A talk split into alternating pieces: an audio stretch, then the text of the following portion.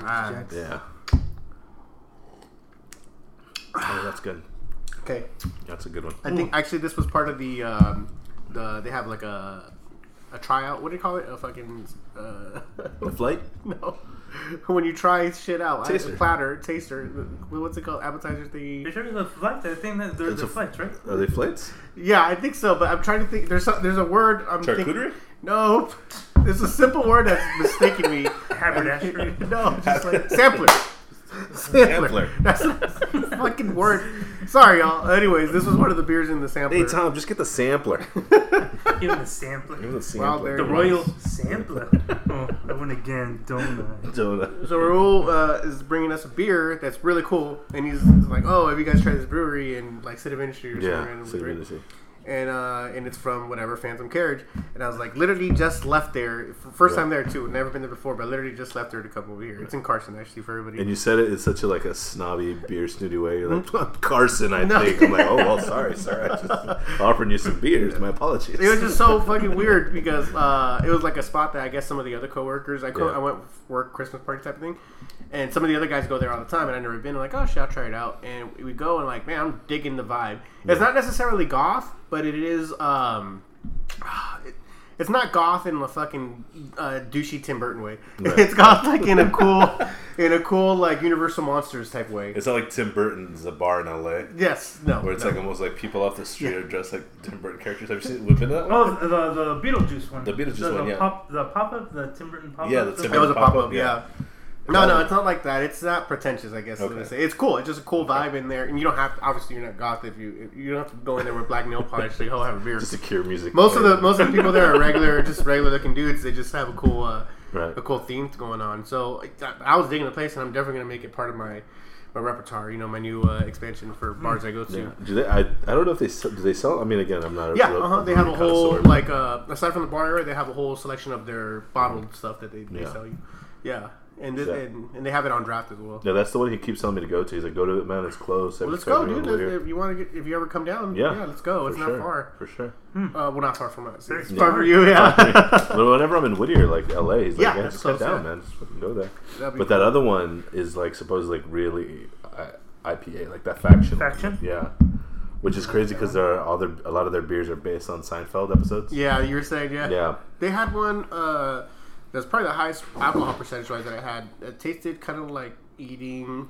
It tasted like eating co- uh, coffee grains. That's what Ooh. it tasted like. Okay. And it was what's it called Black Santa or Black Satan, Black Sin, Black Sin, something like that. Uh, but it was sixteen percent. I was like, oh shit, that's, shit. that's pretty high for uh, bless, Bless you. that's pretty Thank high you, for alcohol. I'm sorry, folks. Welcome back to yet another episode of Snooze and Booze. sorry, You gotta leave it in we're like joined by our friend, as always, Raul from the Retro Com. Oh, formerly, Former- we'll get into that. Combo, yeah. And now they're doing his own thing, and Yeah. uh, brought to, bringing you our monthly podcast uh, going on over here. Uh, supposed to be, uh, you know how we do it. We're segue into segue, but we're gonna try to stay on track a little bit in as far as King of the Hill. yes, Right. I want to talk about a lot of King of the Hill. because because because we were uh, we were owed a, a, a retro comic King of the Hill Yes. episode that we never got a chance We to never do. got it. No, we So- no one did it. Like we didn't do it at all. Right, right. So, So it's not like yeah. we can kind of make it up uh, in this way, and kind of we can talk about what's going on with uh, with your former Yeah. podcast. That was one of my favorites. I love that. Yeah, so they're all like still very dear friends. Like we still talk friends and all that, but it got to the point I think it just got bigger for the guy who sort of started the network and essentially the podcast, Ernie. I think it got too big with the new baby and like not working and all that. Kind of just built a lot of stress. So I think it just it was when I don't, I'm not speaking sort of out of turn when I say like you know he He's open about it. he's right? open about it. He, he posted on Twitter like you know there was times where he just felt overwhelmed and you Yeah. know with the kid and the and the work and all that. So I think he just needed to step back a little bit. I think he's gonna hopefully you know when he's feeling better he's gonna come back to something. But Because I think that all happened relatively within uh, a month or two. Everything kind of hit at once. You guys got Yeah. the uh, the, not the studio, the network Yeah. happened, and then he also had a kid around the same time, Yeah. right? And you guys got a new member, I think it was. yeah, So, was everything's kind of like all at once. yeah all at once. Plus like for for us it's like one of us is really good at one thing. One of us is good at another, but it wasn't like we should. We probably should have taken on a little bit more responsibility from him, just to kind of ease the pressure a little bit. Yeah, was he doing Um, a lot of the? Uh, he was doing a lot of the lifting? editing, yeah, the editing, everything. Um, so I think with that, I think it just kind of came to like, look, I need to sort of disband it for now, and hopefully, like in a year, maybe like after that, we can get back into something. But right now, I'm just trying to do my own thing. Well, I know as far you as the mentioned you want. Yeah, you and Sean Yeah. were talking about doing one together, or you yourself wanted to Yeah. do a different one yourself. Yeah, right? yeah. I really want to get into like, um, like politics as far as like the podcast that I do, like politics, and, like, Oh. older politics, newer politics, and even like world politics. Yeah. I kind of want to start talking about that more. Um, but we'll see, man. There's always room for you know a, a cartoon episode, or you know, one time I got lost in some pussy. I don't know. You know what I mean? There's episodes for everything. You know, it's not just going to be political at one time. You know. It's still political. You got to grab him by that. Yeah, you gotta grab that. grab by that. But yeah, other than that, man, it was just you know one of those things where so I think it sort of had to come to a point where he had to pick one or the other, and obviously he picked. He made the right decision. You have to go with Oh, yeah, yeah. all the time. You know. I mean, I'm you know, I'm, that's one of those subjects that's dear, dear hearted to myself. You know, obviously, as you know, from my history working in a mental institute for a long, for a while, um, I really gotta. It really just changes my perspective on it. Right. You, you have a certain mentality going in. You Yeah. definitely have a, di- a different mentality coming out on how you like for it. Yeah, like I've never I've never worked in one, but just like um, when I was in high school, you know, I, I helped mentally handicapped kids, so not it's not the same, but in the same, same sense where like you see sort of a different side of people Mm-hmm. on where the stress can kind of get to, because you would see teachers and like student aides kind of get too stressed out over and they had to leave or they had a breakdown or whatever. you know, Yeah. so Yeah, that happens as well too. I know, that was one of the surprising factors where, like, you can see the frustration level on the people trying to help, yeah, where it just kind of they're kind of beat out of it, where it's no Yeah. longer like they're no longer. Um, uh, they don't have to. They have to take a step back to reset, so they can Yeah. get back the passion. Exactly. You know what I'm saying? and I think that's and, and again he was nowhere near like mental hospital or like Yeah, I don't think he was anywhere near there. I think it was just like he recognized sort of where he was going, stress wise, you know, family wise, and sort of work wise, and I think it just came to a uh, head where he was like, okay, I need to let's just dissolve everything. Everyone kind of go do their own thing Yeah. and go from there. that's cool, man. Good for Yeah. you. Uh, I mean, well, good for him that, Yeah. that he can catch that ahead of time and then just kind of jump ahead of the curve on that. Yeah, yeah. good for him. Yeah, Yeah, yeah, So, so- we'll be we'll be welcoming him back as soon as he comes uh, decides he's ready. Yeah, he did say he's gonna he'll ju- he wants to jump in on the next one that we do. So. Oh, that'd be great. yeah, That'd so he'll, he'll be down again. We can talk about that. Uh, well, let, uh, let, us talk about uh, King of the Hill. That's what we kind of were doing. Hill. We're talking about now. Uh, doing my extensive research for the show, meaning Yeah. I just been going through the Hulu series. As you guys know, uh, part of the group text where I've been sending you clips of when I just start laughing out loud. Some of my favorite Yeah. favorite scenes. Uh, Bobby's really the uh, the majority of them. I, I've Yeah, come to learn. it's yeah. pretty good. Yeah, I don't know. Bobby, yeah, Bobby had like like one of the best like lines in that in that whole show. Yeah. Do you know what I mean? Like my uh, the one that you s- did you send it to us today, where it was the one where he was like the his squealing every time he was waiting for his surprise. He's like, And he's like- trying to figure out what Bobby's like voice Fred's noises is making. Yeah. So I was like, what the fuck was that? But yeah, then I, I heard I, I listened to that clip like maybe like twenty times at work. The lady behind me was like, "What are you listening to?" I'm like, "Oh, Bobby L screaming when he's trying to wait for a surprise." But no, King of the Hill was one of those shows. Like it's a lot of people slept on it. Like right when it came out, I feel like Yeah, I think so too. it I- wasn't that big. I, I remember I've appreciated it more as I got older because this is probably the second time I reread through it. The first time was when it was first available on Netflix, which is I want to say Oh, that was a 2000, 2012. Yeah. I was in Oklahoma at the time, so you know, obviously binging. I guess I binge shows, and I was remember, oh man, oh man, I forgot how much I loved this show. Mm-hmm. And then um, doing it a third time now with uh, being older, it's even more so. I, I remember I used to. I remember when I was younger, I used to dislike Peggy Hill a lot, Mm-hmm. and now I know I hate her so much. She's such a fucking narcissistic bitch. I I love her, dude. I love her. She's Hill. one of my favorite characters. Yeah. She's one of my favorite characters. Peggy Hill. Hey, uh, make the defense for her. So Peggy Hill was the you needed a Peggy Hill to Hank. Okay. You needed you needed that because she was almost as like strong willed as his father. H- Hank ain't always on my side either. I'm not on Hank's side all the time Right, either. Yeah. but I'm saying like he was so much like almost. I feel like he was more like I feel his debate mother. coming on. Yeah, No, I mean, You're- you're- I see your, your eye go like, uh, uh, Yeah. hell no. Go ahead. So with Judd, uh, Judd Hirsch, right? Uh, no, m- uh, Jed Hirsch? What, who made the? Who was oh, the Mike name? Judge. Mike Mike Judge. Judge. Judge. Judge. Judge Hirsch was fucking harsh. Judd Nelson was fucking harsh. The um, I don't know why I said Judd Hirsch. That's a, uh, Jay and Silent Bob reference. Yeah. the original one. But the The Judge original. Hirsch, that's Yeah. funny to me. That's Uh, Mike Judge. Mike Judge, yes. Mike Judge. So what he has, what he does really well. Carl is he, Young. What? What? Carl Young? No. He does really well as he develops his characters because he did it in the um, in Office Space, I agree. and even uh, what was that one with uh, one of the, the brothers? Ex- was it Extract? It was Extract, but there was another one. What was that? This the one where it was with uh, Wilson, Luke Wilson, or oh, not Owen Wilson's brother. He was like in the. Um, they were like watering the fields with Gatorade. Oh, Oh, Idiocracy. yeah. Idiocracy. yeah, yeah. He develops his characters really well. So with me, like I always saw Peggy Hill as almost like as strong-willed as uh, Cotton, because Hank was so much like his mother. So they were so like Huh. almost polar opposites, but still had an end result. Well, they, they, they had a great episode where they they kind of not contradict each other, but they definitely it was heads butting. Remember when Peggy's trying to recover from her? She gets rid of her physical therapist and Yeah. makes Cotton train her to. Oh, get- right, right, Yeah. right. That was one of the best episodes. Yeah. It's definitely memorable. Top ten for sure because Top 10. Like you called it, there's two just people who are too Just hard headed for their own good. Yeah.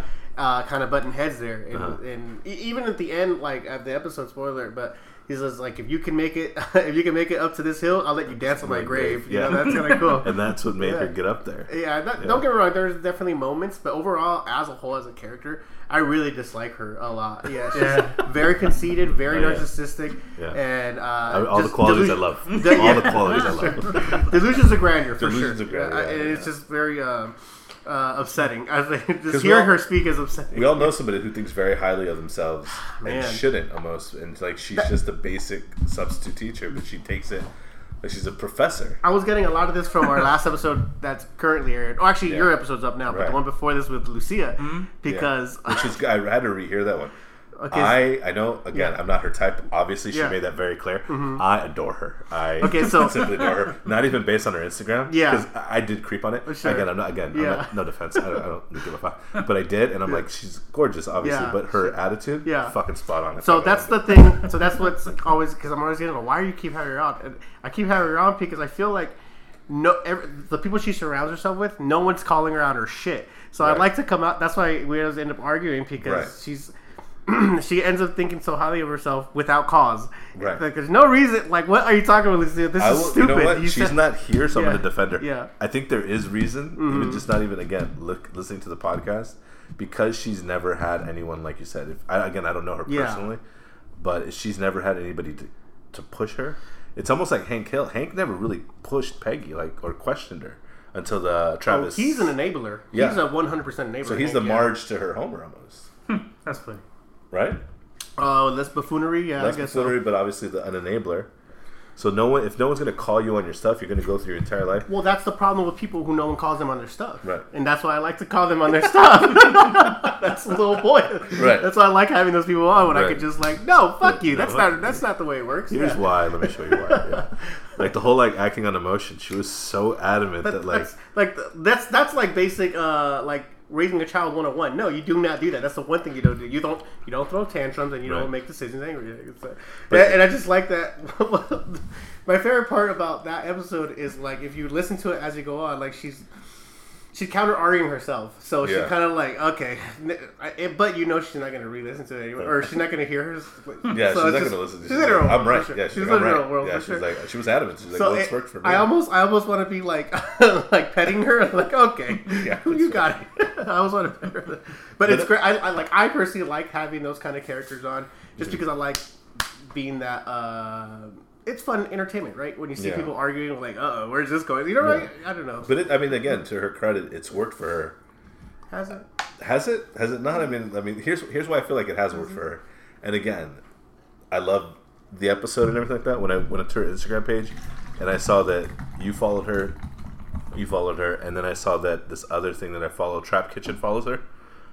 Do you know, who, you know what Trap Kitchen is? I don't think so. No. So these two guys, a, a former Crip and a former Blood, and I think they're they're not. I don't know if they're affiliated, obviously, but they went to culinary school and they ended up making this thing called Trap Kitchen. So basically, you would call them, and they would send food to you Huh. anywhere in the LA area. So they got big because they started like feeding uh, Adam uh, Richman. Warlock. No, Warlock, yeah, Adam, possibly. That could be I'm just kidding. Adam Richman from A Man vs. Food, the old one, and they started feeding like these high end chefs, because they just started getting word of mouth and they started getting bigger and bigger and bigger. So Oh, like, okay. they called the Trap Kitchen, and like, oh, if they follow her, then okay, then she's probably right about you know where a her looks have gotten her everywhere, you know, a lot of places in life. Oh, her Oh. attitude of not giving a fuck is obviously got her to a point in her life. So I mean, for her, it's worked. She's still alive. She's still breathing. Is that so? Your, is that your success rate? Still alive, still breathing? So, Still, yeah, that's that's, what's actually- work? yeah, that's, that's a good, that's a good gauge. Success stories. That's a good gauge. So it was. So I was listening to the episode. and I was just like, oh my gosh, she's like Peggy Hill. Which is not a compliment. by the way. Her way works, and it's always worked. Spaghetti and meatballs. I still want to try it. Oh goddamn. Because she has just the right amount of. Parmesan. But I mean, oregano. uh, speaking away from uh, speaking away from single out Lucia specifically, but just people like that in general, like oh yeah, when they're uh, Peggy Hill type people, or you know, like I said, narcissists, or whatever it is, people who, um, how did I put it? Like, um, if you you can't be open minded to change because no one's ever questioning your change, and it's mostly happened with good looking people. It's mostly happened Yeah. with with rich people. Like you, you get this mentality where no one challenged you, so you have an easy road going. Right, 100%. You think that everyone's nice to you in the real world. That's not necessary. Yeah.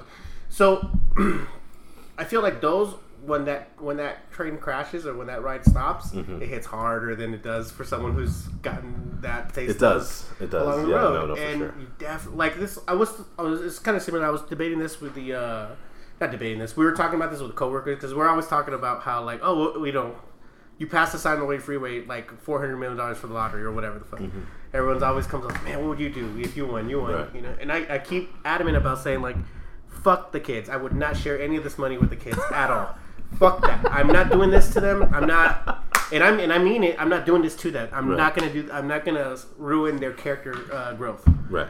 Maybe when they turn 21 or when I feel like they finally establish, okay, hey, guess what? We are rich. Here you guys go. You know, when I, but if you bring on something early on in a development, in a person's development, not just a child, but a person developing as Yeah. a, uh, growing, Yeah. All of a sudden he never has to work for anything in his life, or she never has to work for anything, or never Yeah. has to worry, or never has to even think about living paycheck to paycheck. Uh-huh. Excuse me. That's so important in development. Sorry, I'm He's choking. crying. He's crying, people. I'm getting choked up here. Passionate, passionate. I think it's so important in the development of someone to struggle and necessarily worry about financial risk, and it's basically your your wake up call to the real world. Right. I think it's very important for development for someone to have that struggle.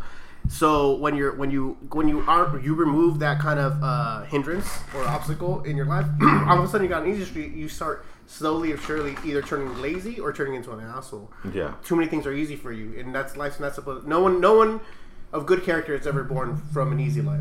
You know what I'm talking Right. about? Oh, at the very least, they're boring. All They're, either boring or they're not. But I wouldn't say like no one, but it's a small percentage. I would say like five percent. I would say everyone that I like that's people that interesting like that. or Yeah. funny or smart grew up fucked up Struggled. in some kind of way. Yeah. I want to say fucked up, like Right, straight right. up. Fucked Like, up. all, my, all my favorite comedians uh-huh. fucked up lives. You know, some kind of way. You know, all the the best smartasses have some, have some form of You, struggle. you know? listen to the fighter and the kid. Oh, right? yeah, of course, yeah. So again, I- we're, we're going to talk about King of the Hill because that's. Oh, I Like, keep we're, forgetting. we're going to talk about. it. We're going to talk about it Yes. real quick. So they recently. Damn, Peggy let us down here. Yeah, Peggy let us down this road. So uh, recently, uh, on the Fighter and the Kid, they did this thing where I guess Randy Couture had a sex tape out. Yes, I saw it. off, right? Yes, I saw and so they were like sort of commenting on it and all this commentary.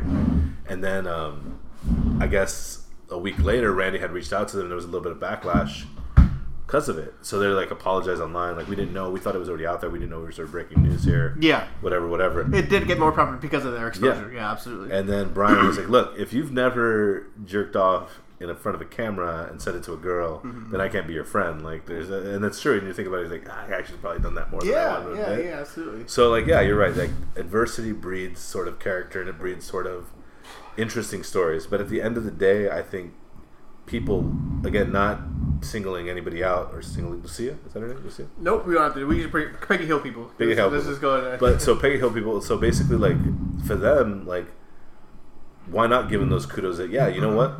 If that's if that's what gets you through life and that's what makes you happy, I'll tell you why not. mazel. Because too many people do that for her. That's exactly why. because too many people give that to him or her uh, Right. enough without having enough obstacles. Yeah. So you know what? I have to go even twice as hard to, to let her Yeah. to let them know that hey, Yeah. hey, you know it's not like this for It's everybody. not like this. The, the world ain't all sunshine and rainbows for anybody else but you. So go fuck yourself. and here's a hindrance. And We're all gonna suffer at this fucking point. And, and today you suffer and on an intellectual level. and That's not. Yeah. You know, so no, I. uh and to, Honestly, it's just fun. It's all good fun. It's Yeah. to me. It's funny when I see someone trip up. Or Yeah. You ever see? You ever hit on a hot girl who rejects you, and then you're just turn, turning on them like, oh, okay, you know, and then Yeah.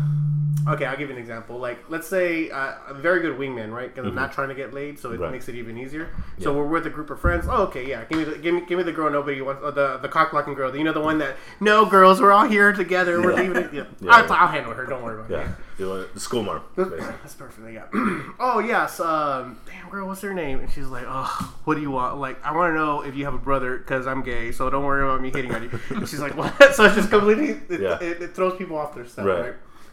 Uh, if you do that, and it's just to me the the awkward the awkward feeling that I mean the awkward everybody gets in the room. That's to me the comedy. I think we were talking about this on the last episode where.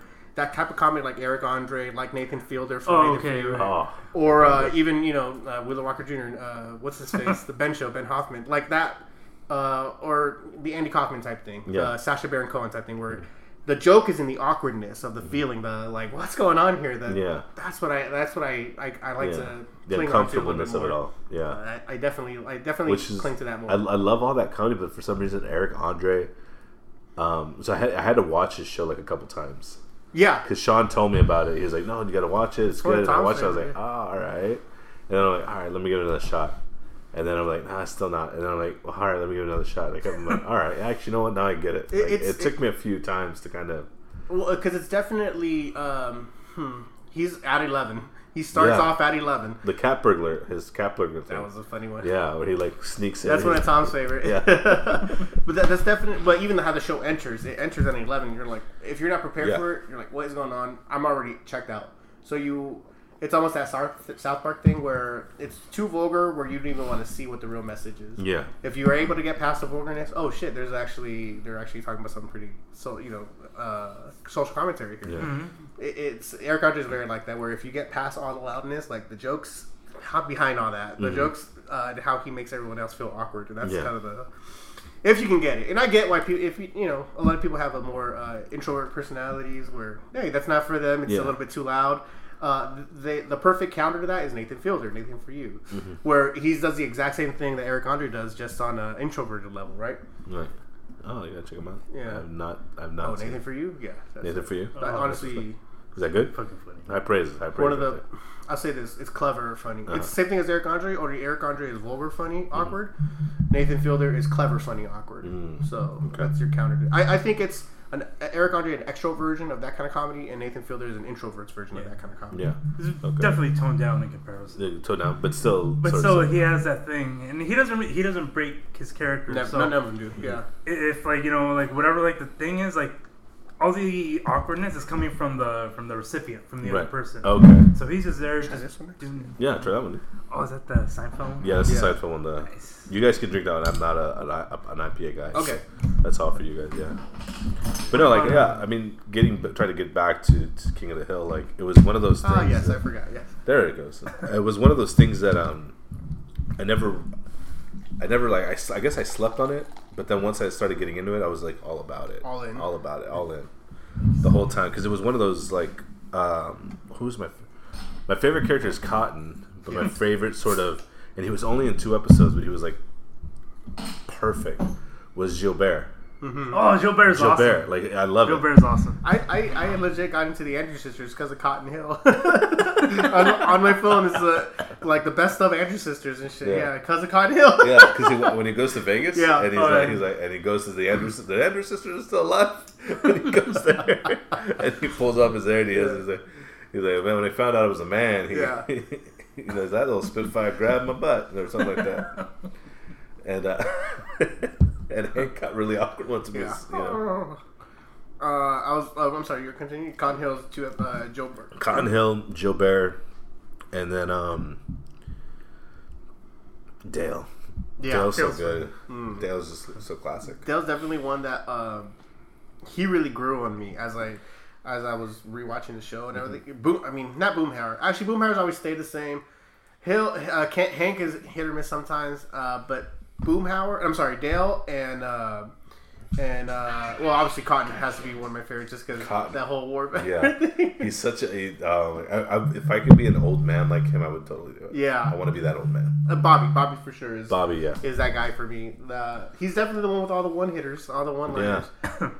I think that awkward personality though, because I definitely was mm, more of a Bobby Hill growing up than I would say uh, a Hank Hill when he was young, right? I don't know who else is compared to his part because I can't compare it to Joseph. Uh, what do you mean? As far as like who I, because I'm I'm Bobby's age when I'm watching the show for the first time, so I'm identifying with Bobby a little bit more. Oh, okay, and I definitely had that you know awkward fucking weird. Uh, I don't say weird, but I think Joseph's more like the weird, awkward. He's like, Yeah. So how would you put it? What would what is Bobby? He's he's he's an extrovert, obviously, but he's more like a. How He's a you, class clown. He's a class clown. Yeah. Yeah. but even Because then, he's but a chubby kid who like needs to be funny. yeah, but he's not exactly mean. He right. still has heart. He Yeah, still he has still has that heart. element. Yeah, Yeah. I did. Yeah, well I, well, I think Bobby Hill is who I most identified when I was watching the show, and I, even to this day a little bit more. But uh, yeah, I don't know. He, he to me, he's the one that I could definitely see a spin off at it. All the characters are. I, I want to see Bobby's like story now because they're talking about funny. bringing it back. They are, Really? ta- yeah, they are talking about it's. It's like a 50-50. Uh, Mike Judge said he's not. Uh, what do you say? He's not dismissing the idea completely. He's Right. thought about bringing it back, and people are on board. You know. It's just you you lose. You, lo- well, you already lost um, Tom Petty, so you don't have Lucky Which is anymore. that. So And Brittany Murphy. Brittany Murphy's Yeah, gone. that's so, a huge one for me. Where I don't want to touch that because Because yeah, Luann's one of my favorite. Luann is one of my favorite characters. Luann Here's a good one. per- good character. Her Good innocence is so so uh, not just sweet. Obviously, it's sweet, but it's just so. Uh, I, it's almost like you, one of those people who are. You don't feel. Most people like when they're so dumb that way. You're like, man, shut up. Like you get annoyed with them. It's not annoying for whatever reason. She pulls it off where it's endearing. It's almost it's charming. It's still like Yeah, charming. Yeah, that's probably the best way to put it. Yeah. And the growth for her, and even Bobby to the end, from the beginning to the end, was so good. Yeah. Yeah. Yeah, yeah, yeah. Because it had growth. It almost like the show grew. Not like the, the I love the Simpsons, but like there there's growth, but it's very gradual with the Simpsons. With them, it was like there was a beginning, there was a middle, and there was an end. Hmm. You know, maybe he didn't want to end it so quick, or maybe he wanted to end it differently, but there was that ending. You know what I mean? I think originally they, said that the the Luann Marin Tom Petty episode that was supposed to be the last season, and then they and then Fox renewed them for two more after that. So that those came out of nowhere. But But started originally, scrambling. yeah. So originally, but it's supposed to be the Luann's wedding episode is supposed to be the uh, official finale. Oh wow. Hmm. Yeah, and then the last two seasons were just added extra. Which I mean, they're still good, but mm-hmm. as far as Mike Judge's mind, that was his his end point. You know. Yeah. I'm sorry, Bill. Bill has to be one of my favorites. He really had a lot of heart. Bill, yeah. He really had a lot of heart. I don't know. He uh, there's a there's a few good there's a few good episodes where they gave him a time to shine. Mm-hmm. And I Yeah, really he like has his moments. Yeah. he does have his moments. Like the the, Gil- the first Gilbert episode. Yeah. But the ending when he's like, "Bill, did you both of them? What was, uh, what was that? Pleasant Weekend Bill? It was Peggy. Yeah. Pleasant Weekend Bill. both, of of them." them." And then it cuts off. It's raining. so proud that he nailed both of them. That, that is one of my favorite ones. Yeah. Uh, the Alamo beer can. Yeah, Yeah. with uh, what was it? Uh, what was Uh, the quarterback's Dandy- Dandy Danny Don, Don- Meredith. Don Danny Meredith. Don Meredith. He didn't Yeah. even take off his jacket. That But, was a like, good one. but even with the sh- even with that, like even that episode, um, the Gilbert one was like when he first like introduced himself. He's like, "I'm Gilbert, the man of the house," Man, that was bad. and then he's like, "The last living Dauterive man." Yeah. Well, I mean, oh, don't bother. That's good. but he just like dropped these, and he always creeped Hank out. yeah. Like even Everything when he, Hank out. Yeah. he's like when Hank was working on the car, and he's like, "What fascinating thing are y'all doing?" Because me and my stepdaughter say that line verbatim all what, the time. what, what? What fascinating thing are y'all doing? Or, then- or in November, uh, she'll like I'll come down like one time like this November I came downstairs and she was in the kitchen doing something, and I'm like, "How you feeling?" She's like, "Ugh, this muggy November weather gives me the horribles." just saying that, like you know, That's what I mean? pretty Like, good. just- Was that the only episode he was on? Was he? No. on? two. He had two episodes. And the barbecue sauce. The barbecue sauce. Oh, okay. Yeah, Yeah. I think so. I like his lingo, like the way he speaks, like Yeah. everything he says, is like something out of like some cool, like uh, It's almost like Foghorn Leghorn from like Warner Brothers. It's like very like, like proper what- Southern what do you call gentleman. Yeah, like yeah, like I guess like a Like an not so novelty. Uh, Yeah. Like a southern, just a southern plantation owner. So- A southern dandy, though. Yeah. That's a, I don't know. Dandy. It's almost You gotta use poetic, like Yeah. things that he says. Though I always thought, like you know, he had a cool way about him. Yeah, all, like that episode, like is like probably my, one of my favorite episode. But even when he said, uh, when uh, Hank's like, "Oh, you creeped up on me," he's like, "Oh, I've always been, Been a a creeper." he's like, Violetta says, "I creep like the kudzu vines that are slowly but Yeah, surely exactly. strangling our dicks." just like, Shit like that, man. I'm just like, like random shit like that. Or when he announced dinner. Yeah. And he like hits the bell. He's like, "Dinner like youth will be served." like such good lines from Yeah. him, but like just the writing was always like perfect. Absolutely. So, yeah. Even from the first episode to like, The like last- yeah, the, the last, last was, was perfect. yeah. Even though it was quick, but No, we were just watching it. Um, yeah, I don't know, man. To me, there's so many. There's definitely those heartfelt moments, uh, episodes too, where uh, those are the ones where you get the character to grow. Like, oh, okay, he's significantly different now. Even, like, you know what? I was I was talking about this with the kids the other day because we were watching somewhere Joseph is going through puberty. yeah, And that's really like, oh man, that is really that awkward feeling that you get. Like it's just you're it's so frustrating. Uh, there's a part in that episode where Bobby uh, is kind of like upset with Joseph because Joseph's acting, you know, how he's acting, and then Bobby's kind of like, "Here's your birth, you know, like here's my birthday invitation." You know, he's just being kind of a dick about it. And then uh, he says Joseph just kind of like you know doing this, and he's like, "What are you laughing at?" And then he looks over and just his eye, his face is full of tears. Like it's so awkward right now. It's so difficult to be me. And Bobby's like, "I don't understand what you're going through." You know, oh my Yeah. god, you know, it's a great moment. Yeah, you're right. That's what puberty is like when you're it almost it, it almost seemed like Bobby was more popular than Joseph, but you would think he absolutely was though. Yeah, Joseph would be more popular because he's, he's Taller, John Redcorn's son. John yeah. Redcorn's built like a behemoth. You know what I mean? That voice actor, that actor that uh, voiced John Redcorn was. Uh, if you ever watch Parks and Rec, Yes, he was the Indian, the main Indian guy Was that he? owned the Oh. casino. Yeah. I didn't put those together. If you hear the voices, you can't unhear it once you Yeah. like play in your head. But yeah. Yeah. it's the same dude. And actually, Greg Daniels, I think, was one of the writers for uh, King of the Hill, who also made Parks and Rec. So it kind of all makes sense if you. Yeah. you think like that. Yeah, but it, oh, That's man. crazy. I love that character. John Redcorn is John one of those. Yeah. One of my favorite, one, of Yeah. my favorites, like, one of the Thanksgiving episodes. Where it's just like, Oh. don't your people celebrate Thanksgiving? He's like, we did once. once. Such a great line. I loved him because when he when when it was to his convenience, he could really do it up the whole Native American thing, where Yeah. feel sorry for my people type thing. But for the most part, he was just your average American with- that happened to be Native American. Like he really downplayed the stereotypes of. uh of because you know you know obviously here we don't see too many but you really downplay that stereotypes where uh, he's making Dale would be an easy out, but he'd make Dale the idiot to ask certain questions or or which is what most of America is thinking like, oh, mm-hmm. don't you, you are you gonna rain down, you know, something like that, right? Mm-hmm. And he would just instantly shut him down like with mm-hmm. a with a with a how would I put it with a sensible answer, you know, what it makes sense. I always loved John Redcorn's character. What he he did, could, yeah. he could have destroyed Dale at any time. Oh yeah, absolutely. Even that, that, wife. yeah. I sleep with your wife. I'm Yeah. physically more intimidated than Yeah. you. The whole night. I'm smart. Obviously, Dale's an idiot, kind of, but yeah, Right. I don't know, man. I love it. Dale's got a lot of heart too, though. There's a lot of episodes where, of where he dude. genuinely cares for Joseph. He's a good father. He's really a good father and trying to be a good husband. Yeah. This man, it's so weird. Like those, how those. Um, maybe that's why I love the show so much because there's a lot of uh, duality in each of the characters. You know, they spend a lot of time for this and that. For most part, you don't like the Simpsons. They're they're with the exception of the main cast. There's a lot of one note characters. Mm-hmm.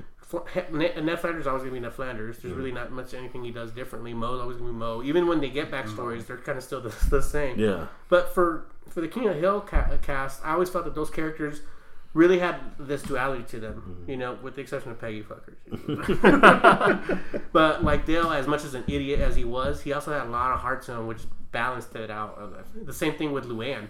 As dumb as she was, she was also very tough. Very remember that boxing episode? That was Luann? it. I just saw that one. Just uh, love that episode where she Yeah. really just like she's she sees herself getting um the what is it the, the the guys she's getting beat up and the guy's like yeah throwing do- dollars at her basically Oh, okay. That's yeah. pissing you off. yeah, more. pissing her off anymore she gets up you know what fuck this I'm not gonna take a dive I'm gonna get back up and I'm gonna uh, go for it and she earned the crowd's respect or whatever the fuck Mm-hmm. right great episode like that you know so I mean there's a lot the characters spent a lot of like I said duality I, I really love each and one every one of those characters it's hard not to have uh, a couple favorites you know yeah Mm-hmm. But I the, know. the episode that always broke, uh, cracked me up too was uh, when Dale went to um, and him and his wife ended up reconciling, yeah unbeknownst to him, and he was sleeping in the bed, and John Redcorn uh, crept to the door, and he's like, "What the hell?" And then he like comes over, and crept to the window. He's like, "What the hell?" And he backs, up. Oh, yeah. and he Dale gets up, he's like, "Where's my smokes?" And he's like this. You left them in the shower Yeah, caddy. to get him, and then he cracks him with the lamp. right? Yes, he's like, yes, yes. "Damn, my cat like reflex."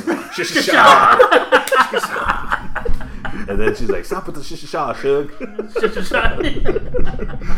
Will you help heal my wife? Like he's Yeah. begging him to do. Yeah, it. Actually, just- that's a great episode because was that the same episode where John Redcorn does chooses not to sleep with her anymore? Yeah, Because I think uh, Dale ends up becoming a friend to him, like helping him get his land back or some shit, right? Like take down the federal government Right, with right. pleasure. I love that.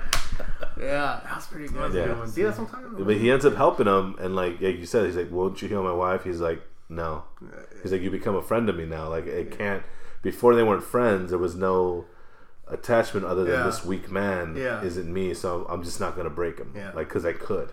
You know, so there was still honor with John Redcorn, but then when he became a friend, he's like, "Now it'd be wrong for me to do that." And there's something to that too, because you before that you're kind of seeing John Redcorn as this guy who's just cheating on this dude on a on this kind of you know, unassuming guy being Mm-hmm. innocent. And John Redcorn is the asshole, but he really does care for for her. You know, she really does. Uh, like even when she kind of cuts him off, John Redcorn's like, "Please come, you know, come back to me. We, you know, love each other." Then, but but then when he made friends with Dale, there's like, oh, I'm conflicted. I can't, I can't. And, Mm-hmm. and there's like you said, there's honor in that. I don't know, man. See what I'm talking about? There's so many characters had so much. uh But that, again, to, to Mike Judge's credit, like he does, he's such a good writer. Yeah, Like, so he- why why can't why can't you write for Peggy? I don't understand why. just give me a redeeming give me a redeeming quality for Peggy. a redeeming quality for Peggy. I don't. ah, It's hard. You're hard. She got jealous of her son when he was taking home ec. What Yeah. the fuck? Yeah. what kind of mother does that? I Yeah. The only, I mean, the only redeeming quality that I can see in Peggy is that. Her big feet. That, that being said, like she does care for her family. You know, it's her family. Like she didn't when she the episode where she goes to visit her mother. yeah. She needed to find a way to save the ranch, and she found it. So she was just a, a woman trying to live up to this stronger woman's ideals. And to her credit, she she had to take whatever win she can get and count it as a win and make it a hundred times more to prove to this woman that I can, you know, like she said, I'm going to castrate, vaccinate each mm-hmm. bull in the herd. You know, he's like, that's not going to help. You're not gonna you're not gonna win the respect if you haven't yet. You're not going to. yeah. Then she's like, then what was it all for? And then she looks at Bobby. She's like, all right, that's what it was for. It's like Yeah. at the end of the day, she she is like, I was just kidding. You don't have to do this. But Okay. yeah, I, I like the rant. Yeah. dude.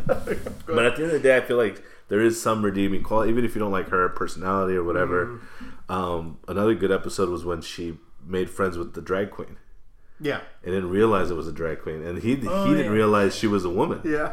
You know, and then until she's all like, "I got the stretch marks to prove it," he's like, "Uh." And he looks around. He's like, "Oh, you're not a wet man," but he never. But then when she realizes, she just goes into that depression Yeah. mode. You know what I mean?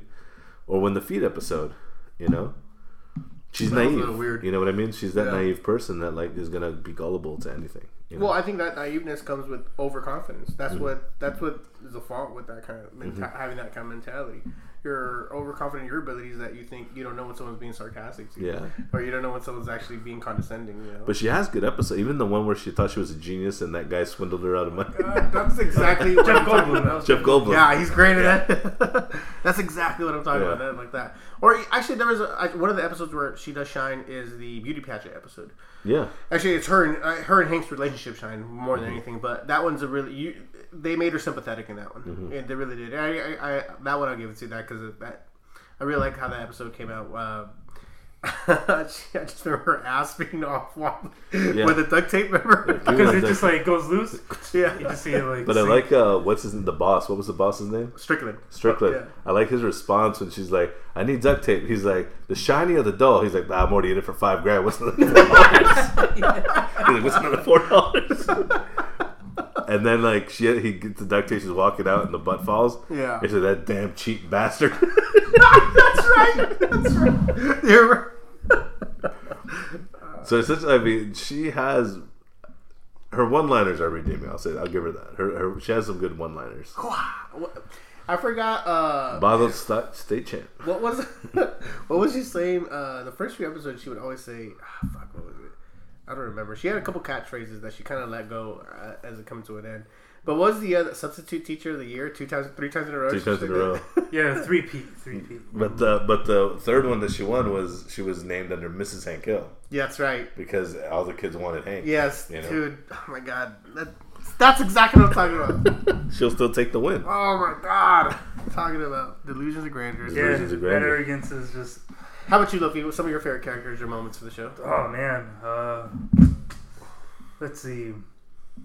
It's the the when the Lama comes to Arlen Mm-hmm. and uh, Bobby's like you know like supposedly gonna be Oh. like the next Lama. Yeah. I thought that was a great one. That was like one of those hard like Mhm. You're absolutely tearjerker right. episodes. And he chose. And he chooses obviously, you know, chooses Yeah. Connie through the mirror. Yeah, but just like you know, just the way they led up to that, just that one sequence. Mm-hmm. Like I, I could pick anything on this blanket, and I picked Connie Yeah. right there in the mirror. That's Just such a good- reflector. I think I've. I was I think like, I've wow. YouTube that clip just to see that part. Of Yeah, it. So because even the when they, everyone left, he's like that was his Mhm. mirror, and he's like, no, but he didn't pick the mirror. Yeah. He didn't pick the He's mirror. like, he's like, but you know, he's like, man, it's my call to make. Yeah, and he just walks I away. love that. It's yeah. my call to make. Like, Yeah.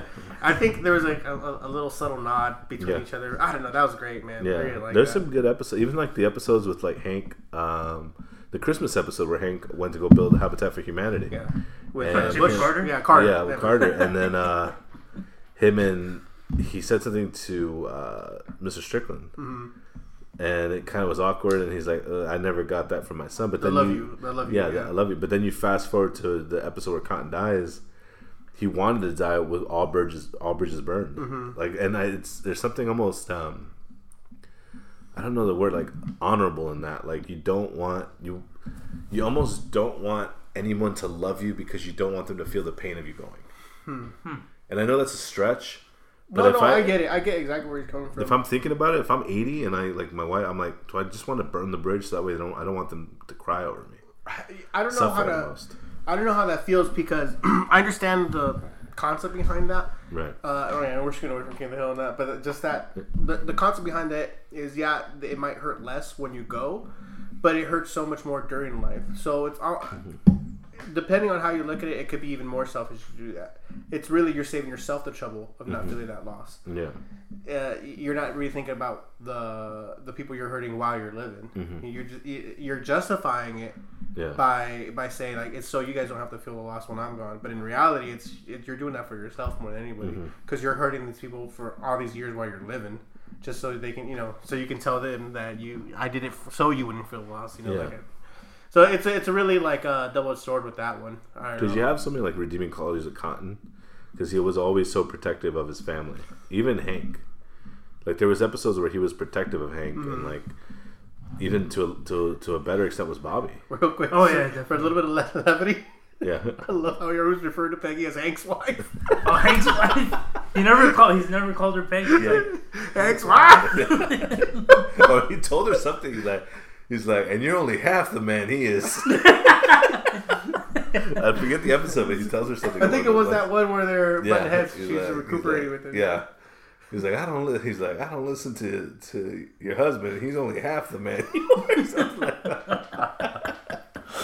but there was episodes Yeah, with where he was like, uh, with Bobby, like when they stole the leg of uh, General Santa Annie. Yeah, it's a Annie. one. Annie, and Yeah. he goes to um, and they're like Bobby ends up doing it, or uh, was that the episode or the one where they where he like overflowed the church, that, that was the church where uh, he the lutefisk episode. the lutefisk episode. The lutefisk. He's like, he's like, what are they gonna do? Burn? He's like, and then he's like, I'll tell you what you're gonna do. You're gonna blame it on me. yeah, that, they're that like, was a good no. one. He's like, I'm old. He's like, he's like, if I could take a bullet from my from my god from my grandson, I will. Just not in the face. It's how I Yeah. make my livings. That's how it makes my living. and then Hank's like, your livings. Yeah, right. But he was like he was such a redeeming like almost father figure to Hank. You know what I mean? Like he was a tough Who, Cotton? Yeah, he was a father figure to Hank. but, absolutely. but he was so much more than that, I feel like. Khan was one of those like hidden characters that you like he he he was the he was almost the backbone of that family before Peggy. Whew, that's a stretch. But I'm not going to argue with that Right. because there's a little leeway for that. Right. Yeah. Yeah. Well, I don't know. It's where he was such from an old time. Well, here's why it's forgivable, right? Because he's old, Right. So we all know it's from a certain time. The misogyny, right? That whole Right. factor. But I think that he. Uh, the relationship that he had with his dad, like that episode we were talking about, where he builds a house for humanity. I mean, the whole point of that episode is that he didn't. What? How did it end? That uh, they he, uh, Cotton didn't say "I love you." He said "I don't not like you" or something. I Yeah. don't not like, don't- and that was like good Like, enough. Yeah. Yeah, right. That was good. That's Yeah. that's his version. That, that's a stretch for him. That's, Yeah. like, that's me coming. Coming But then Hank embracing- defends him against Jimmy Carter. Yes. And then Jimmy Carter's like, the hell out of here!" And then he like fired. Yes, He's the like, "Did you say it?" He's like, "He's like, well, I did," but he's like, "Well, then you got to honor your word." He's like, Yeah. he shoots the nail gun and goes through. He's like, "They told me it was bulletproof. Let's get out of here." That's pretty good. but even like episodes like um the voting episode with George Bush and all that, and he was Oh, Hank wasn't gonna vote. The you weak- know, because his weak Oh, that's right. The lim- li- li- limp wrist, and then Dale's like, "Did he give you a wriggler?" It's- yeah. that was a good one. yeah, but he, oh, another one was um, just like naming off episodes now, where uh, Khan wants to go buy the the timeshare in Mexico. yeah. Oh yeah, yeah, yeah. Condos. Yeah, That was a good. Uh, what you call it? Uh, that's not the one where Peggy gets trapped in Mexico, right? No, that was a school No, bus. that was a on. Lupe. field Yeah, trip. yeah. Yeah. Lupe. no, the the Con- I don't know, man. To me, Khan was another one who was he had some redeeming qualities, but he was another one just very much like Peggy, where uh, narcissism. You know, Yeah. uh, thinks more of himself than he is, type of thing. he had his shins blown off in WW. No, not Khan. Khan. Oh, Spider-Man. Khan. Oh, Oh, Khan. yeah. that's right, Cotton. No, Khan, which you know, I don't know, very annoying, but at the same time, I think when you come from that kind of family where there's so much pressure on you to um succeed, Right, because you can see it with Connie. right? Yeah. Yeah, yes, obviously. And is that the stere- that, I mean that is the typical stereotype of an Asian family being raised, right? They're forced to practice their instrument a hundred times a day, forced to do Mm-hmm. you know, whole thing. What was it one episode where uh, Connie wants to do bluegrass? Yep. Oh yeah. And he goes in, he's like, enough with the violin. She's Yeah. like, oh, thanks, Dad. My my arm's getting tired." He's like, yes. No, it's like enough of of playing Mozart. yeah. Yeah. and then he's like, he's like, Here, now you can take- read about the Yeah. Mozart. Here, here, how, Yeah. He's Big like, ass Mozart. yeah. He's like, learn about the man. Get, Get in his his head. I was like- but no, even with Khan, like he he almost he yeah he wanted to sort of live this lifestyle that maybe he shouldn't have because he was living beyond his means. Mm-hmm. But even him, like he was still welcomed into the community. Do you know what I mean? Like, and the one who never wanted or ne- never really the the one who almost knew him was the most was Cotton, because even uh, he's like. This is our Chinese. He's like, he ain't Chinese. He's Laotian. And then Yeah. he's like, Ain't you Mr. yeah. And then he said, "Uh, "My time, Mister Khan." He's like, "Hold Mr. Khan. He's like, "Go give me a my time, Mister Khan." but no, Khan, Khan, like now that I think about it, Khan was probably my favorite character. Oh yeah. it's hard to argue. He's definitely up there. Yeah. I mean, uh, what was the season? One of the the big when Hank's Japanese brother. Uh, was that was in the season finale, right? Two parter. Uh, Yeah, Uh, that, that was one of the ones where you find like, oh man, this guy does have a heart. Yeah. When he, you know, he went over there to find out he, to live, visit his long lost love and all that stuff, Mm-hmm. and then you had, I don't know, man, I, I love that. Yeah, hey, you know, here's why he's this way. It's you know, he had a long lost love who really cared about that he had to leave over there. Or whatever. Mm-hmm. I don't know. I like there's that. That was definitely a redeeming episode for Cotton. And he almost saw all the dead. Uh, even when the dead bodies came back to him, like he was seeing like all the. uh, the Tojo. The toad, he's like, he's like, I killed you. He's like, I machine gunned you. He's like, I bazooka you. Like, and you That see big like, ass hole. one has a hole in his chest. Like, jeez. No, he had no regrets, I guess, for his life. No you know, regrets. None. uh, Yeah, he's good. None. Or even like the what was that one episode where he they thought he was gonna kill himself at the end, and Hank goes to like run. He's like, "Have you seen my dad?" He's like, "Yeah." Oh yeah. He told me to he Yes. told me to give him a This one after he lost his job or lost his vet pay or some shit like yeah, that, right? and he had to work in the bathroom. Right, right, right, right. So he goes, his dad's like, I don't know, it was weird. He asked me for a single bullet. and then Hank's like, you gave it to him. He's like, well, yeah. Yeah, right? He's like, I don't know why. Like thousands of rounds of ammunition. All he wanted was one. But he sees like Hank hears a shot, and you see the worry. Like he bolts in, like yeah. Dad, oh. you know, he's like Dad, you know, he's like yelling it, and then it's just him teaching his young son. Yeah. GH. Good Hank. Good Hank. Which is kind of sucked that they never revisited it, like Good Hank. Because if they do do a reboot, I want to see sort of Bobby as a teenager, Bobby a little older, and Good Hank is Bobby's age, and. Good Hank is Bobby's age. You know what I mean? Going back in the Good. fold and stuff. Yeah. She was dating a wrestler when this is the the wife when Cotton died. Oh yes, yes. She yes. got stuff. She was just like, I gotta go see the wrestler," or like she says something and she puts on the shades and drives away. It's almost Like it was nothing. like Priscilla Presley. yeah, right? pretty Priscilla much. Yeah. Presley, Yep. Yep. Yep. Yep. It's moving on to bigger and better. That's pretty funny, man. But there was a there's so many even like the characters that didn't like that were just in one episode like uh Dale's dad. Oh, Bug, yeah. The Yeah, gay, but- uh, the gay episode. The gay episode, yeah. And so uh, you know, and you think about it, the show was very progressive for its uh, for the time it was coming out. Yeah. absolutely. That was a, that was a solid episode. I really like that one. Yeah. Oh, fun. But it was funny because like when he knocks on the door and he's like, "Little Hanky Hill," he's like, "You're gay." He's like, "No, no, I sell propane." No, it's so that could so because he's sold propane. He's like, uh, "What? I saw No, propane? propane. What?" Oh, There's this great uh, top ten theories about uh, King of the Hill, whatever. But Uh-huh. one of them is that Hank actually has Asperger's, and that's Oh, why, wow. that's why Yeah, he's so yeah, yeah. oblivious to or very naive when it comes to things around sex or drugs or anything Mm-hmm. that kind of like he didn't even know he was at being a pimp. Remember that uh, pimp Oh, yeah. episode? Pimp like he didn't even I'm realize. the it. Mac Daddy of Yeah. Comic Yeah, whatever. like, but he's so, or even when someone brings up anything sexual, Yeah. that he always gets nervous. Oh, oh he gets away from it. That, yeah, it's the complete. He, maybe he does have Asperger's. That's why he's the way he Yeah, is. or even in that. or even pro, the propane episode with the video game. Oh, yeah. He thinks these funny. idiots misspelled this. like he doesn't even. his naivete is just a result of his mental Yeah. illness. Yeah, yeah, He's like, "I found a purse. Where can I take it? Like, where can I?" He's looking for somewhere to take it to. yeah. Yeah. That's good. So there's just there's just so many like even um but in the, even in back to the gay episode, um for Hank like Bill and and Dale or Bill and Boomhauer were joking around. He's like they're like man. He's like. And then they're joking around, and Bill's like, "Maybe we can go make out with each other." And they I start was like, oh, we're both men.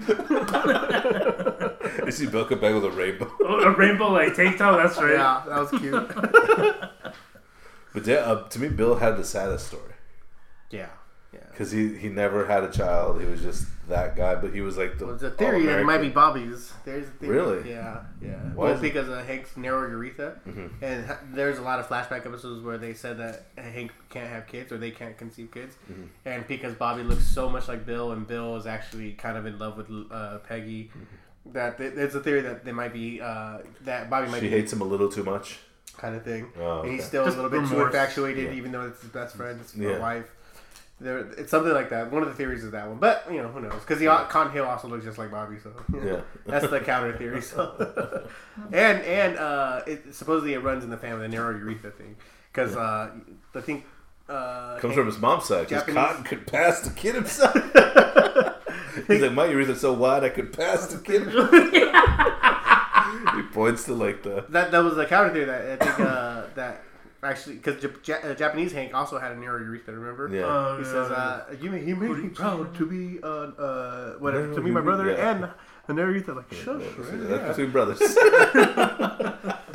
Uh, yeah, that was one of them too. I don't know, man. Like Bill's, because they actually gave him a couple good episodes where they kind of revolve around him. Like obviously the barbershop episode where he ends up cutting hair. He loses his job and then ends up cutting. Remember what I'm talking about? Yeah, yeah, yeah. That one and then the one The where war games. episode. More games. where his wife comes back and he kind of guts. In, he starts wearing a dress. He goes into a depression.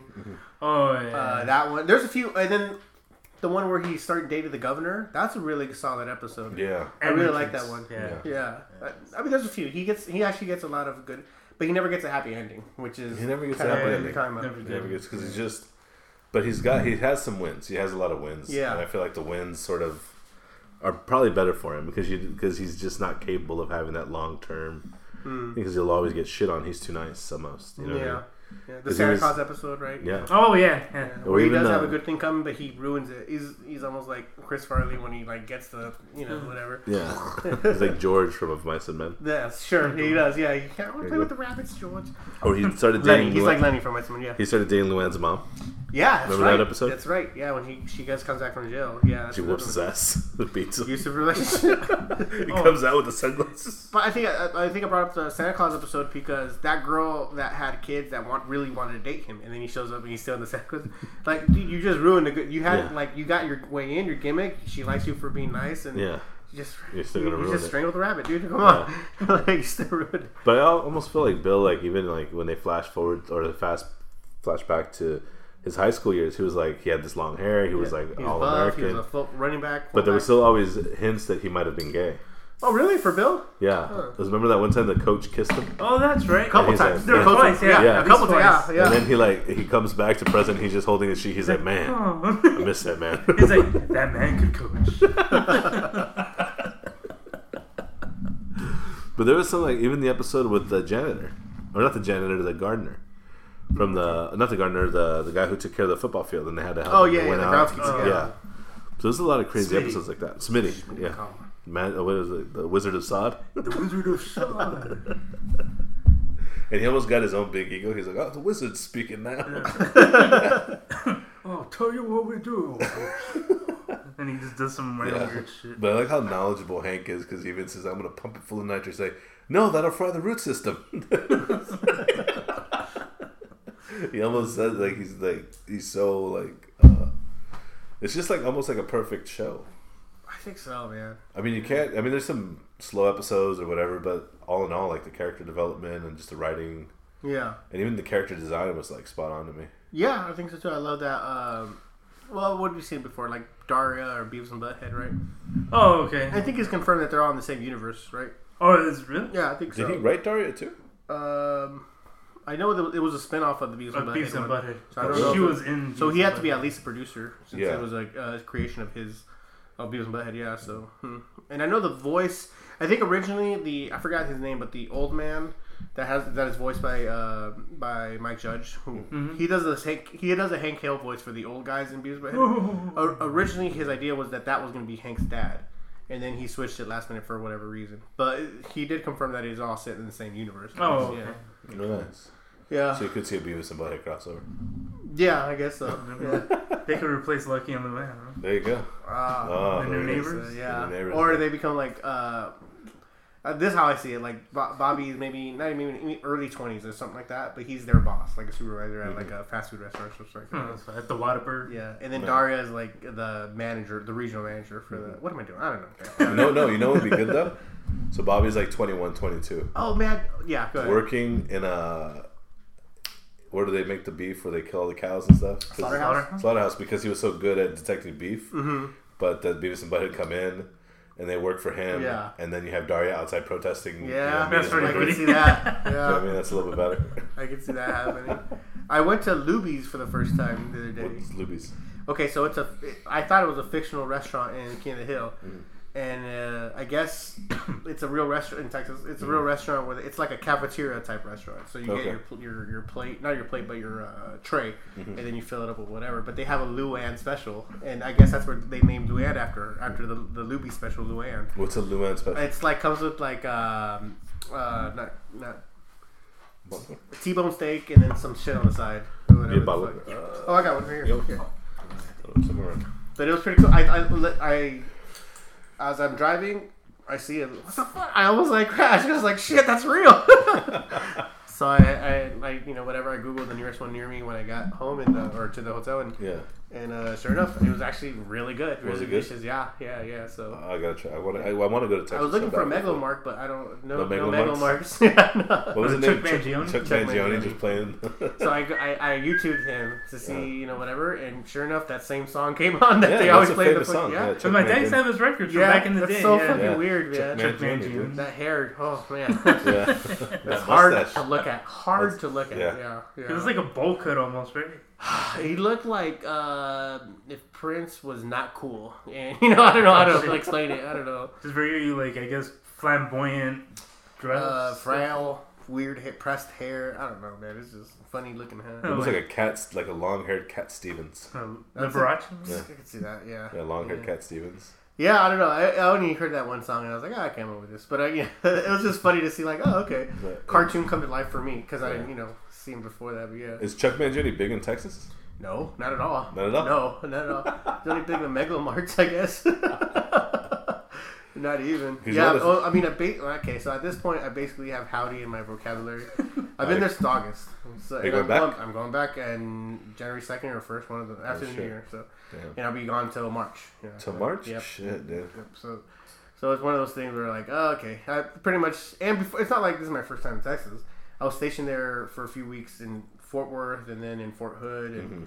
whatever. I mean, I'm, it'll happen. This is the time we're like, okay, I'm, I'm legit living in here now. Uh, you, do, is there any plans later on to move out there? no, definitely not. No. I'm doing. I'm doing. A, I'm finishing up a project there and I'm coming back home. That's it. That's, And that's it? Yeah, yeah, that's it. After that, I won't go back there till like 2020 or something like that. Oh, nice. As so, far as yeah, so then so I, be after your month, like January, February, and then part of March, or uh, no, probably actually closer to April. Yeah. goes April. So it'll be January, February, March, and then April. Come back. Yeah. Well, uh, not that I won't like fly down here for a weekend, you know, whatever. When uh, kids' birthdays are in March, so I'll probably do something early then. Just Something- FaceTime them. Yeah. Hey, kids. It's very annoying. Like, there's sometimes where like you're just in your room by yourself, drinking by yourself, watching King of the Hill. Like, oh man, god damn it, I want to be home. Like, Ah, this is the life. Yeah, not at all. Definitely not goes. This you're more like, damn, this is life. You This know, is the- it. with the question mark at the end. Like, fuck. I, could- dude, I could imagine being away three months in a hotel. Hmm. Uh, It's not as bad as like a. Well, obviously, it's not as bad as a year, but there's it's different. What you got call? Oh no, it's just I have it streaming. Oh shit! You I have a Quadra. Um, what's he asking? Texas love wearing my beard. Did Steve pluck his eyebrows? Uzi's Uzi joined Wolf Rage. Okay, yes, thank you. no man. Quadra just called me before. I came. Shout out to Quadra. We're hanging out Sunday. I missed the Marine Corps ball this. Uh, it was in November. I missed it. Also, they're uh, doing a not is that the one in. Vegas? A Marine Corps ball? Yeah. No, it was in Hollywood. This Ah, I didn't get the invite. Yeah, No. Sure did. Thought it was. Thought it was going to be in uh, Vegas, but I guess apparently they don't want me there. Uh, Nah, you don't belong, bro. it's just members only. Members only. if there was ever, if there was ever only a members only, I would say that would be it. Yeah, Yeah, you could just come off the street and be like, "Hey, is there a party here? What's going on?" Like, you know. I would like to show up with the jacket. You Yeah. know, just like oh, someone gets this joke. what is that from Shallow Hal? Uh, is that a members only jacket? She's like, what are you like the last, member? yeah. oh, she's quick. I told you. She's definitely not quick. I'm Wasn't pretty he sure she's not Mauricio? quick. That was his name, Mauricio. Yeah, that's right. Pretty sure anybody uh, in a foot race. Could be. My favorite part is when George Costanza, speaking of the beer, yeah. uh, Did you like that beer? yeah, Well, that's awesome, man. Was it it? was great. when he's uh he has his comeback and he's like bigger than a mouse is, but it's after like like a thirty second pause or whatever. He's like, "What was that?" That's like thirty seconds. You can't have a comeback after He's like, it's called a quip, not a That's slow. sloped. that was a good one, dude. called a quip, not a slope. That's a sleeper, man. Shell has a sleeper. I was Dude, just yeah, watching. Uh, uh, what I always tell my sister Samantha, uh, you remember that part where he's hitting on the uh, what's her name, uh, Gwyneth Paltrow for the first time, and Yeah. he's like, "What's your number?" He's like, "What number?" He's like, "Your pin number. I want your money." it's like your phone number. He's like, dude, that shit. It was a movie that was a little ahead of its time. Yeah, I think so. Yeah, because they had the guy with spina bifida just kind of dancing. Oh You're like, yeah. Like uh, Farrelly Brothers they always have some kind of element like that, or I was like just- uh, his I was watching something in Mount Mary the other day, yeah, and I forgot they had the uh, those retards filming so much joy. and she's like, "Don't you think that's a little like, politically incorrect?" Like, "Oh hell no, I'm like, oh hell no, I don't care. Uh, I'm gonna play with them no matter what anyone Like, says." nobody can tell me Yeah, who well- I can or can't like work hang out with with. you. It's like that's not what I meant. he was good in that. He was oh, good in great, that. man. Yeah, yeah. She was funny. dude. Shallow Hal was so like there was uh what was that one when he met when he meets Tony Robbins in Yeah. the and then he's like damn banana, Banana hands. hands, Jesus. he was like all right he's like David go he's like ah he's like I'm freaking out Yeah, that's good. Man. oh man that whole that whole uh that whole movie was just good that was, it was a good movie Yeah, yeah. They, I mean, I think in the '90s, or- they really started slipping around the early 2000s, but the '90s for sure they were solid, Yeah, man. pretty Farrelly. Brothers. I mean, yeah, yeah yeah. what was the one with Jim Carrey the Dumb Dumber.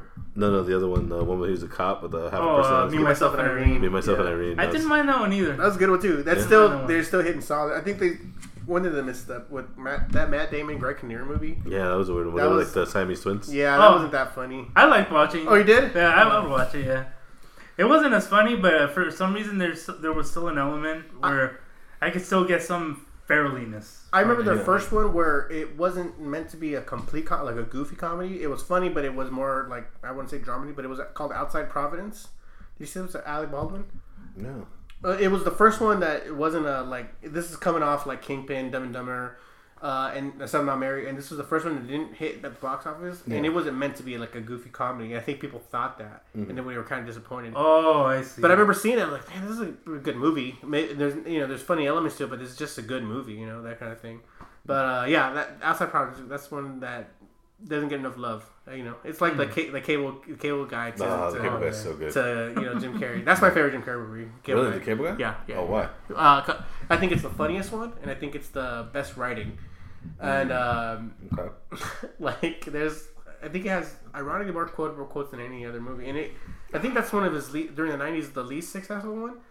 Uh, I believe so. Well, if you put it as a ratio of comedians that are in it, as opposed to any other movie, there's so many funny com- like stand-up comics in that movie at that Yeah. time that pe- that are still big to this day. During Garofalo, Andy Dick, I always Steve- think Bob about that Odenkirk. line. Bob, which one?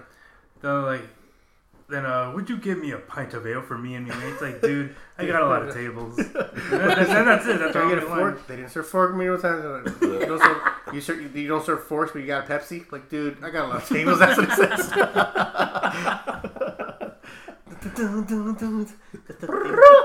I don't know why it didn't hit in the box office. People were disappointed at performance. Yeah. I thought it was brilliant. I thought did- it was. was that Ben Stiller? Ben directed? Stiller directed it and wrote it. Yeah. So I didn't I didn't get it at the time. I had to watch it like a few times. But Yeah. there was a movie, not a movie, but there was like a little documentary in it, uh huh. almost like a Menendez brothers Yeah. about Ben Stiller. We're, we're always like, we're always talking about this. Really? yes. Which one?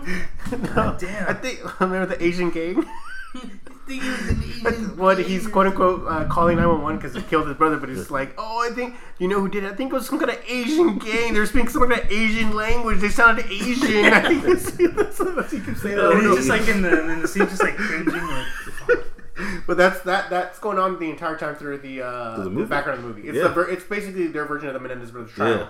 And uh, and then when the, they're finally going to judge the verdict, that's when the satellite goes out. It's, Yeah. it's brilliant. It's clever. Yeah, dude, like that movie. man, If you watch it, scene to scene.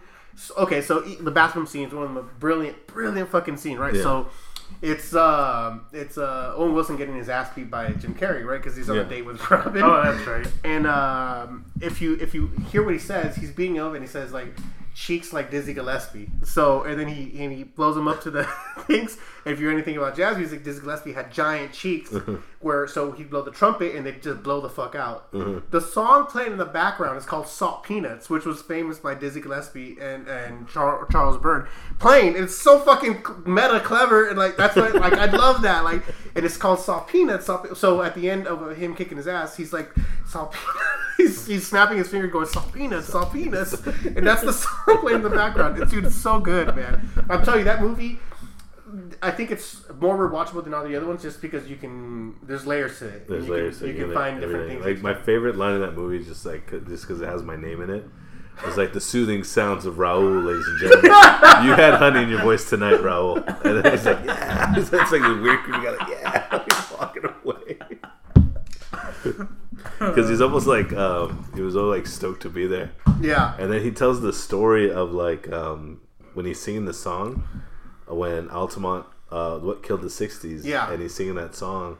He's like, "There's a baby being born on the fire escape." Like it's just this weird shit. And you're like, "What the fuck?" that's your karaoke. song? Like, That's your karaoke song. He's going deep, and all these people are like feeling it, Yeah. but the guy's like not. And then the next day, he ends up buying him a hooker, or like he's like, "Ah." No, they're having breakfast and Mm-hmm. he met someone, whatever. And like uh, they're eat, eating. so they're eating breakfast over dinner the next morning, and he's like, "Nah, no problem, man. I got you this time. You get it next time." And he's like, "What?" and he's like, "Huh?" And he's like, "Yeah, I'll get it this time. You get it next time. No problem. We're buds." He's like, "Those women were hookers." Like, yeah, dude. Do you think they'd be interested in us? And he's like, "Oh my god, I, I cheated with Ron with the hooker." I think it's so funny, man. I don't know. I, I like I said, if you the rewatchability of that movie is so good, man. I don't know. I, I love it, man. Uh, dark. I, I guess it's a dark comedy, right?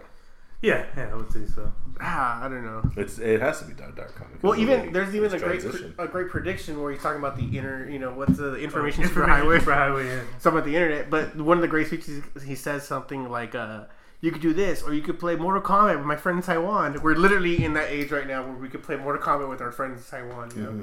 It's great, man. Ahead of its time, definitely. It's uh, I gotta watch it. I haven't seen it in years. You watch it with fresh eyes. I think you'll. I think it's appreciated. you'll appreciate it Oh, more. Yeah, appreciate it more. because like my favorite Jim Carrey movie is Man on the Moon. That's, Oh okay. yeah. That's still my favorite like Jim Carrey movie. For, I think it's The number two is the tie between Truman Show or Man on the Moon, Mm-hmm. and they did come out around the same time. Yeah, Eternal's up there too, to be honest with you. Eternal. that, that's my favorite. Yeah, Is it my favorite. Eternal? That's the Eternal Sunshine of the Spotless Mind. That yeah. Charlie Kaufman wrote in. If you know anything about him, he writes those kind of uh, like he wrote uh, being John Malkovich. Mm-hmm. He wrote uh, Confessions of a Dangerous Mind. He he's really good. What is he saying? What's Quadra saying? Oh, your buddy Ernie says you don't have friends in Taiwan. oh, that's that's Ernie, right? Yeah, that's already you got friends in Taiwan. What's up, Ernie? uh, what's we call that? So I think, I think the Man on the Moon one.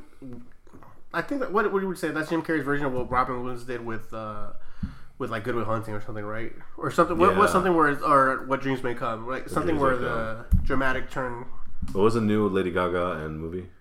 uh, Star is Born. The Stars Born. James Chappelle's in that.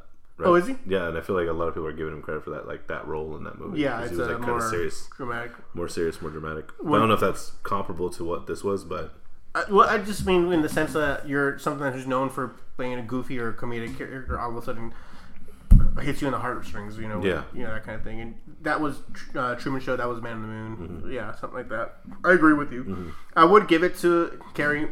I would give Man on the Moon number one.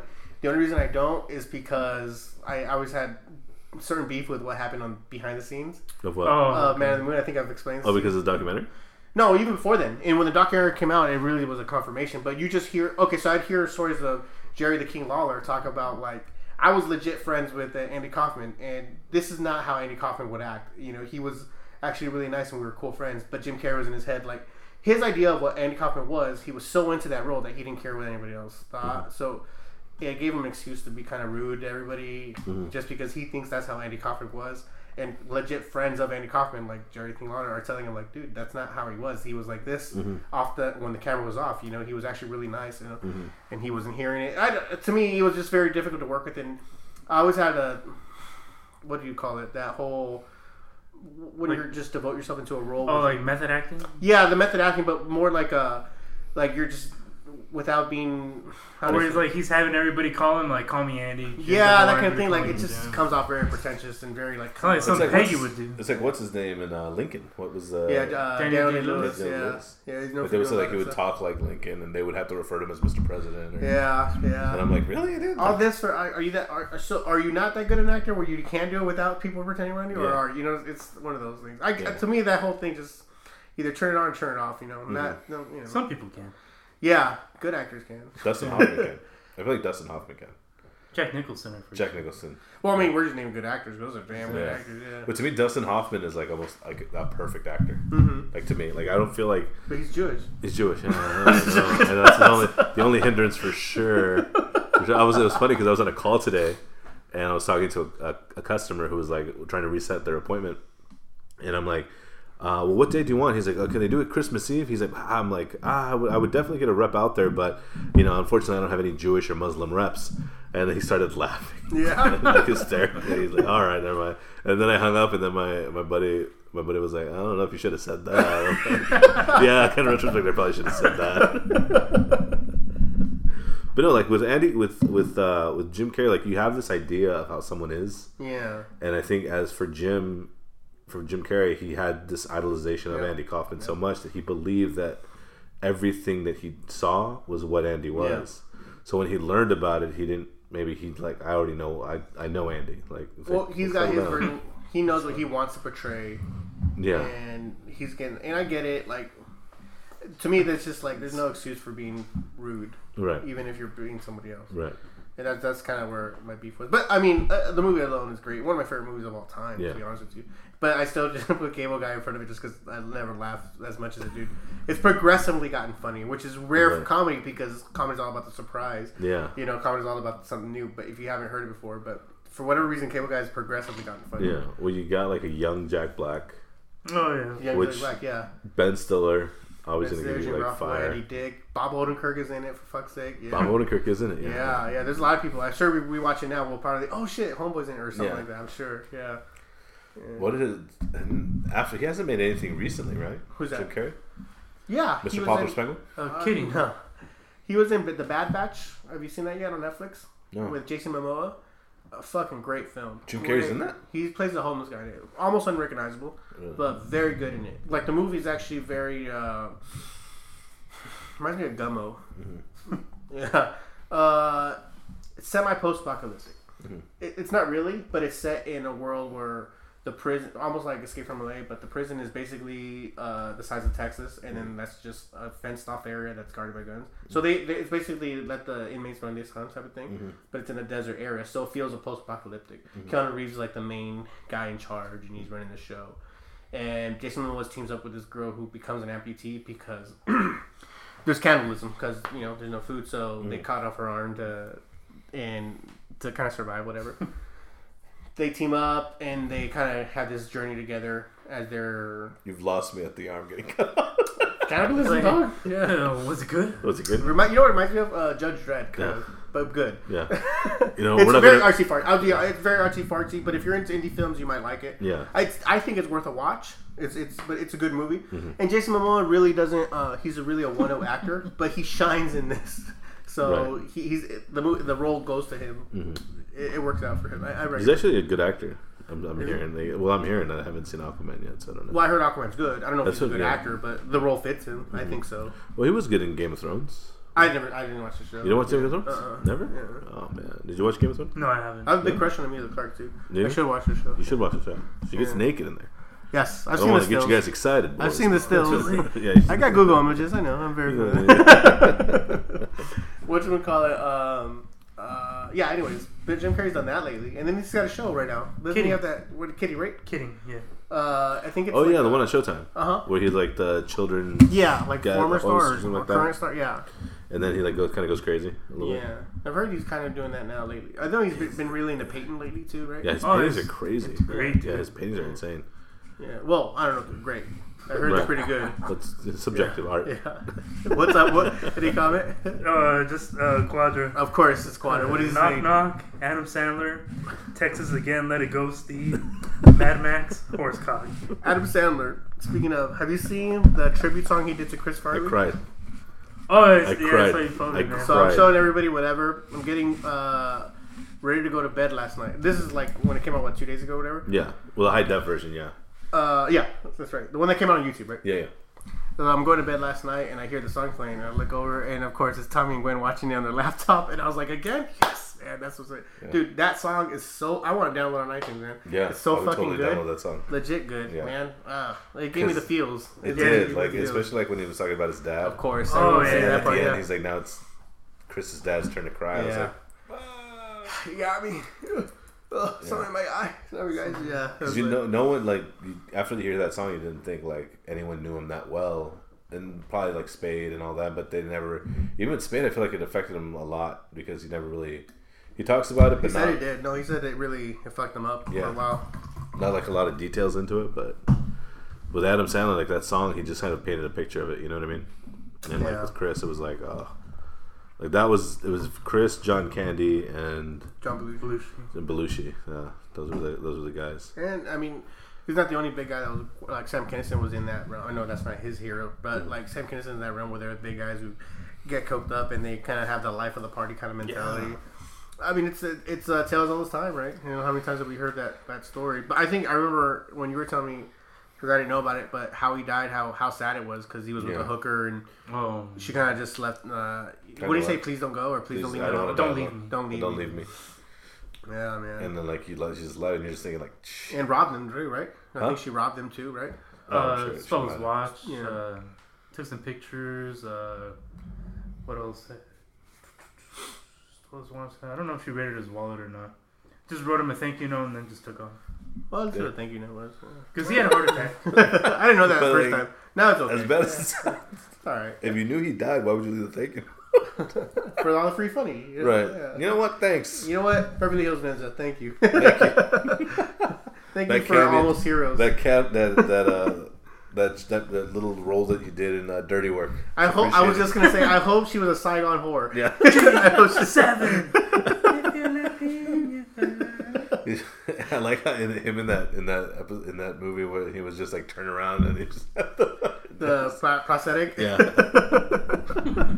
Ah, that's too Shit. much, man.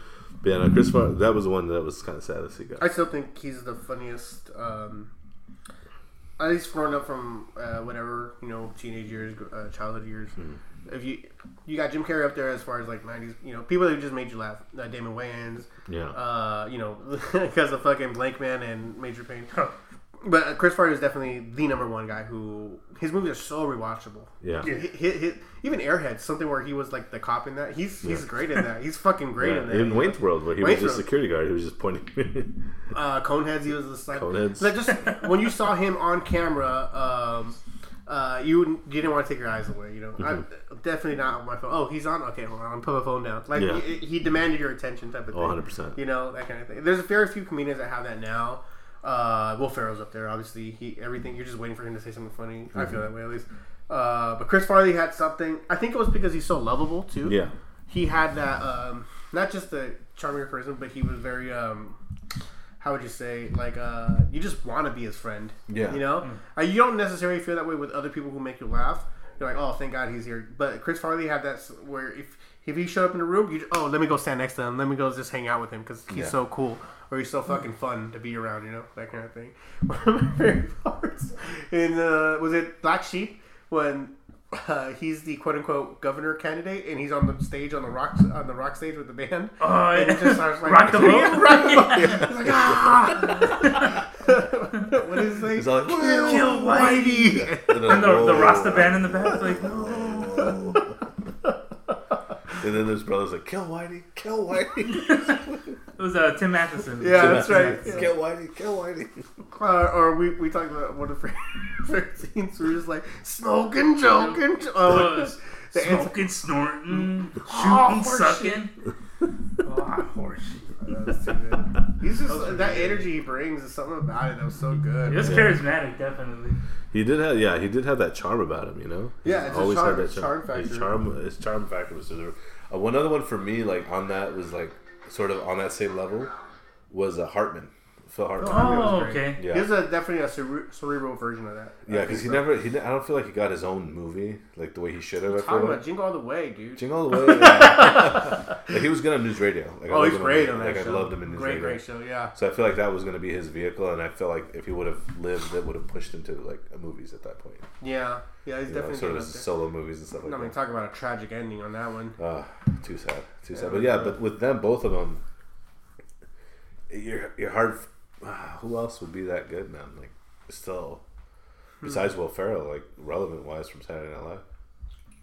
Yeah, I mean, there's definitely people still acting. Obviously, you know, Tim Meadows has his own show right now. Um, there's this, the Goldberg spinoff. Well, Brian Callen in that too. Brian Callen's Now that I think yeah. about it. And then even uh, Rachel Dratch and Cheri Oteri is still acting. They're, Yeah. I mean, they don't have their own thing. Amy Poehler.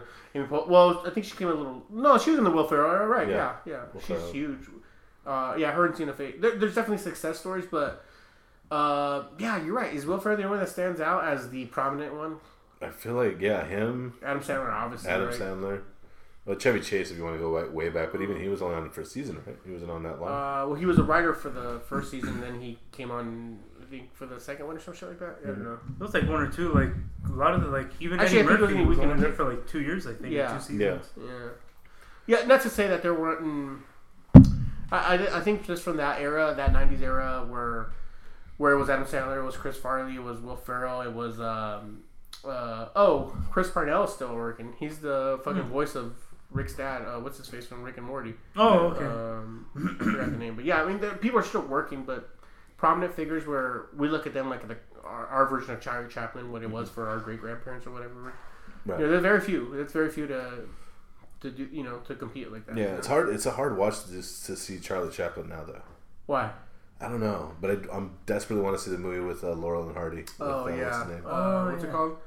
Um, It's there. It's Stephen Stan, Ollie, Stanley and Ollie, Stanley Stan Ollie. and Ollie. Yeah. But they Yeah. use Well, first John C. Reilly.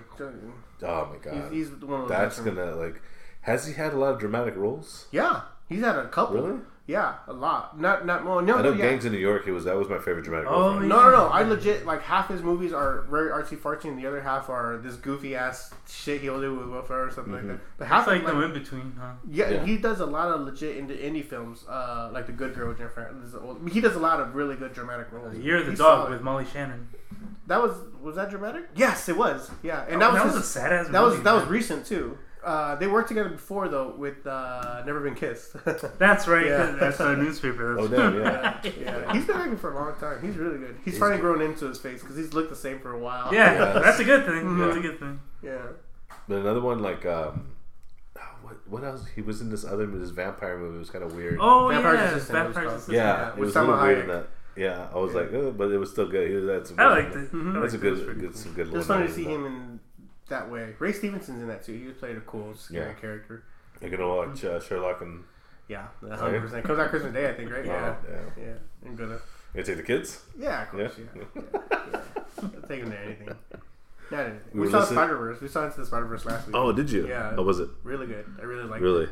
Really I can't get over Miles Morales. I don't like him. I always liked him in the comics. Yeah, Uh-huh. I wasn't a big fan of him in the comics. I was, I was, I was a fan of his. I liked his introduction to the role. Yeah, Yeah, you didn't like, so you probably won't like this movie because his focus is around him. it focuses Yeah. around him. But there's a lot of great Easter eggs. There's a lot of great uh, uh, little side characters. Right. Oh, It- you know what? There's a Stan Lee cameo that legit got teary eyed for. Really? Yeah, it was Yeah. really really good. And this was before, obviously before he died, but the way it came out, like you can tell this was Stan Lee's favorite character was Spider Man.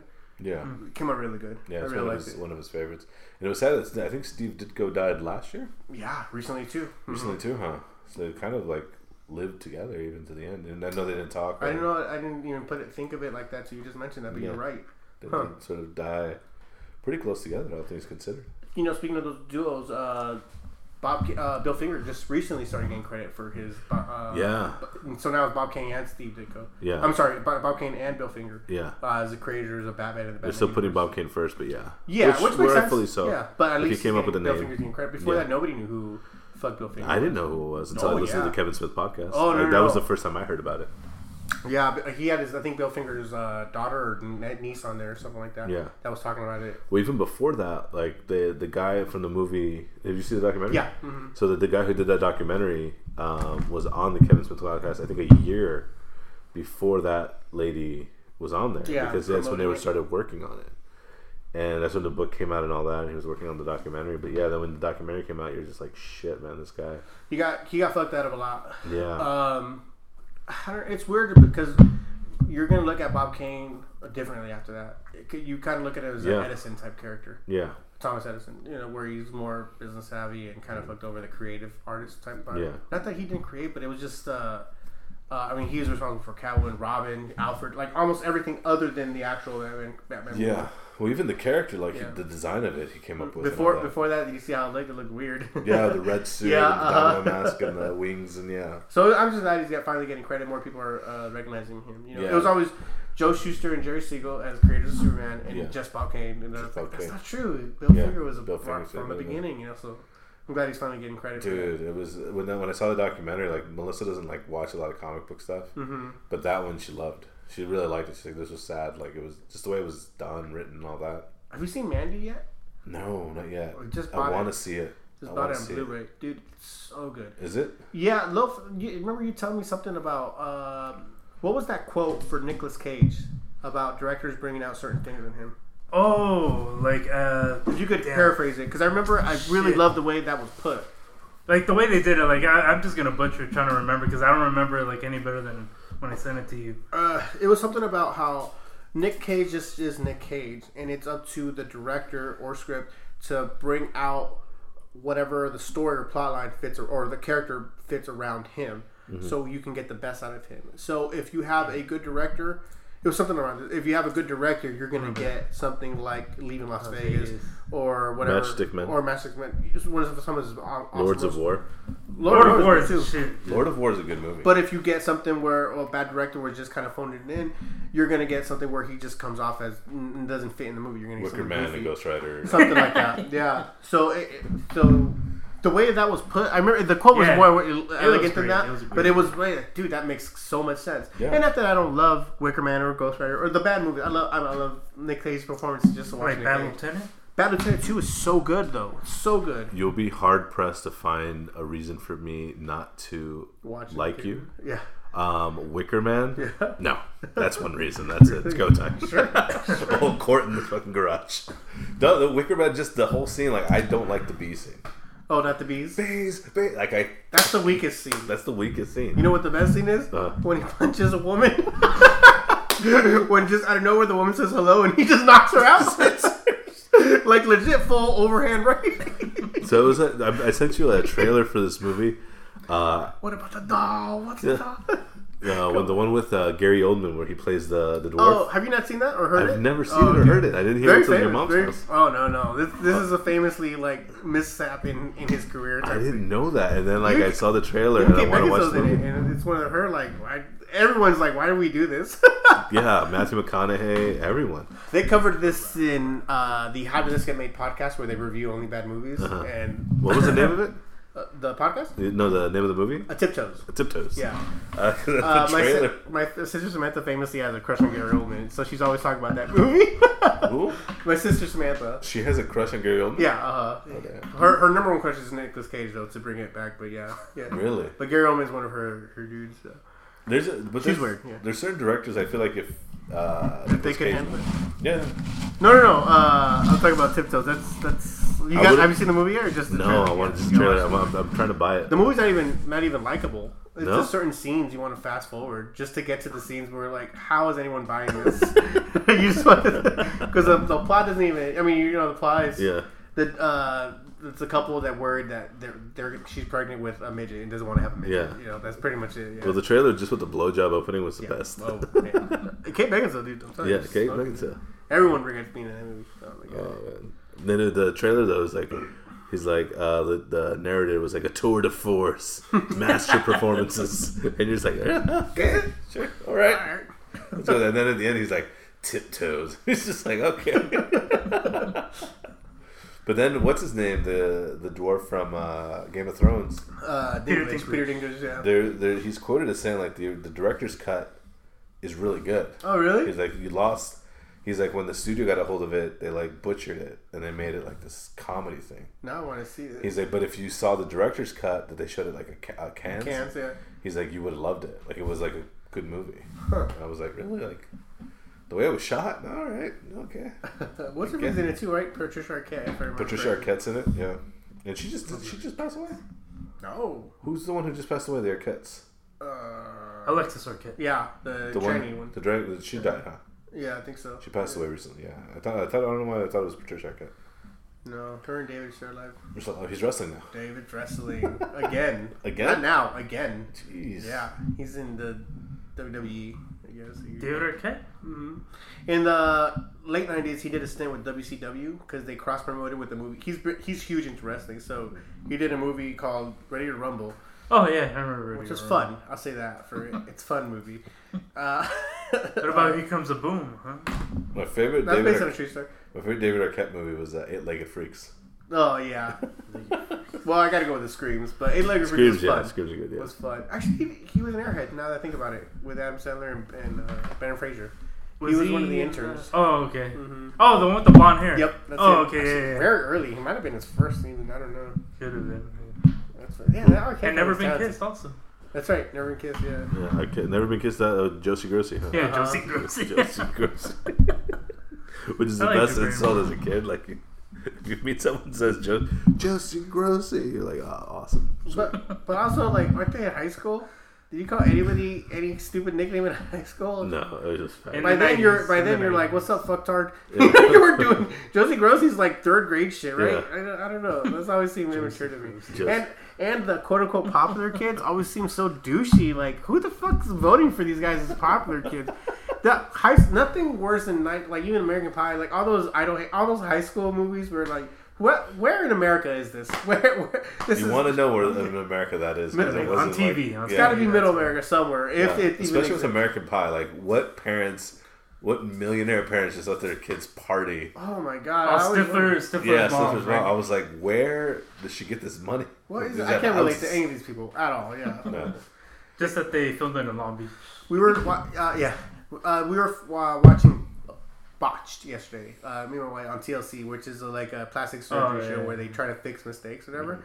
And it's first time watching it, and we're just she's high, so I'm making my stupid commentary Yeah. about like I, fuck these people. I'm glad they're these are millionaires who got their fucking Fuck them. Why do I give a fuck about these white people that got their shit fucked up and they're all of a sudden we have to feel for them because their boobs didn't look the way they wanted and they get them fixed. So fuck these people. I have no interest in.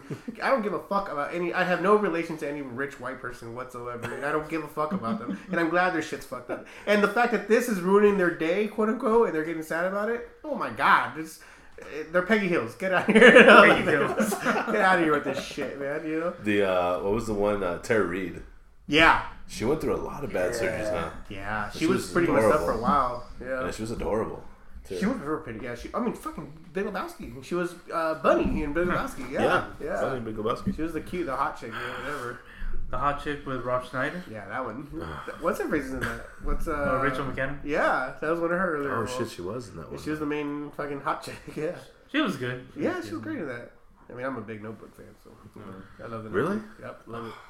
Hate that movie. Yeah, fucking Like Ryan college Gosling is rules sexual or shit. wide rules. What's that? Yeah, college rules. Not Notebook. Huge Why? fan of Notebook. Um, I like, Why? Ryan Gosling is so sexy. Or- No, he's, it's, He's a I think it's a true good beau. movie. The Alzheimer's movie.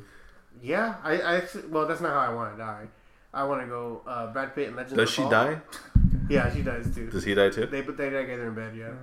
Old Really? age, you know how it gets you. It's There's a lot of that going around. You know since what? Dawn of time. Here's why I call bullshit because you can't mm-hmm. call that. Yeah, you can. Can you know it? Just know you're gonna really If you we're write it about in to a die. book, Let's just yeah. lay down in this bed together. If you write it in a script, yeah.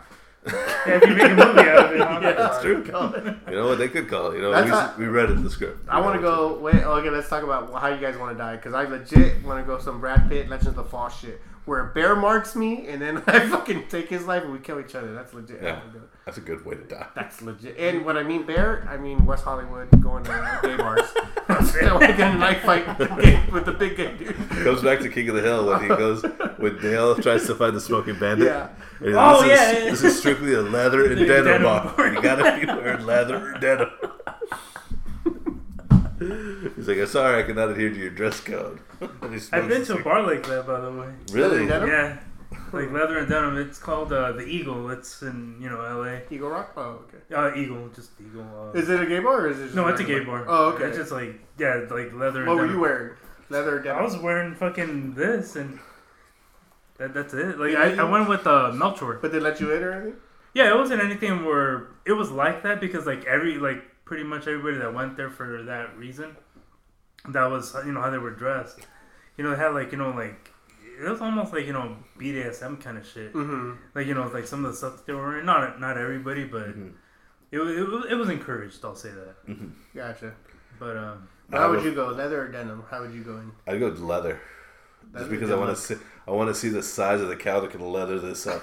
I'm trying to walk into a leather shop. Leather me up, Boas. They're gonna be like, Where's the baby lock the doors. We're gonna have a while here. Where's the Where's the baby powder? Let's get it. Let's do it to it, Lars. what's it? The uh, I have a so I have a friend on Instagram. I'm not gonna name her name, but Okay. um, so I'll she look, look her up right now. she posts all these things on like sex work. Is like sex work is actual work, like protect sex workers and all this and that. Sure. And I'm just Sure. I just started laughing because I'm like, why? And they're like, because there's abuse and there's this and then I'm like, well, that's why they're sex workers because Yeah. there was abuse in the beginning, yeah. so they're used to it, you know. So then I'm like, and then I'm thinking, well, am I the asshole? So then I asked, like, I was asking friends at work, and everyone I asked, and again, maybe 20 people, uh, said that That's a lot of people to yeah, talk about like, this one no, thing. sex work doesn't work at all. So I'm like, Oh, okay, that's yeah. not fair. I think it's work. But do you think it's work that should be like, you know what I mean? Like, yeah, no, I I'm, I'm good. Oh shit. Yeah, yeah, I'm still. I've been talking, but I haven't even drank, but like, it's not. Is it work that should have benefits? No. No. I mean, it is a benefit to be able to be that job. I wish I was sexy enough to be a work a sex worker, but I'm not. Yes. Well, you Hey can man, find somewhere. yeah. yeah, sure. Like I'm- there's somebody in the world that would pay a million dollars to the do internet. like thanks, anything. thanks for you. trying to convince me. I'm I'm making a just point. saying, I'm I'm, just making a point. Yeah. so- I'm talking about yeah. I mean, uh, what do you mean like healthcare and all that? No, of course not. The whole point of being a sex worker is that it's easier. It's easy. Uh, well, uh, easier in the sense physically easier. Let's say that. Right. Obviously, there's uh, some emotional. What's up?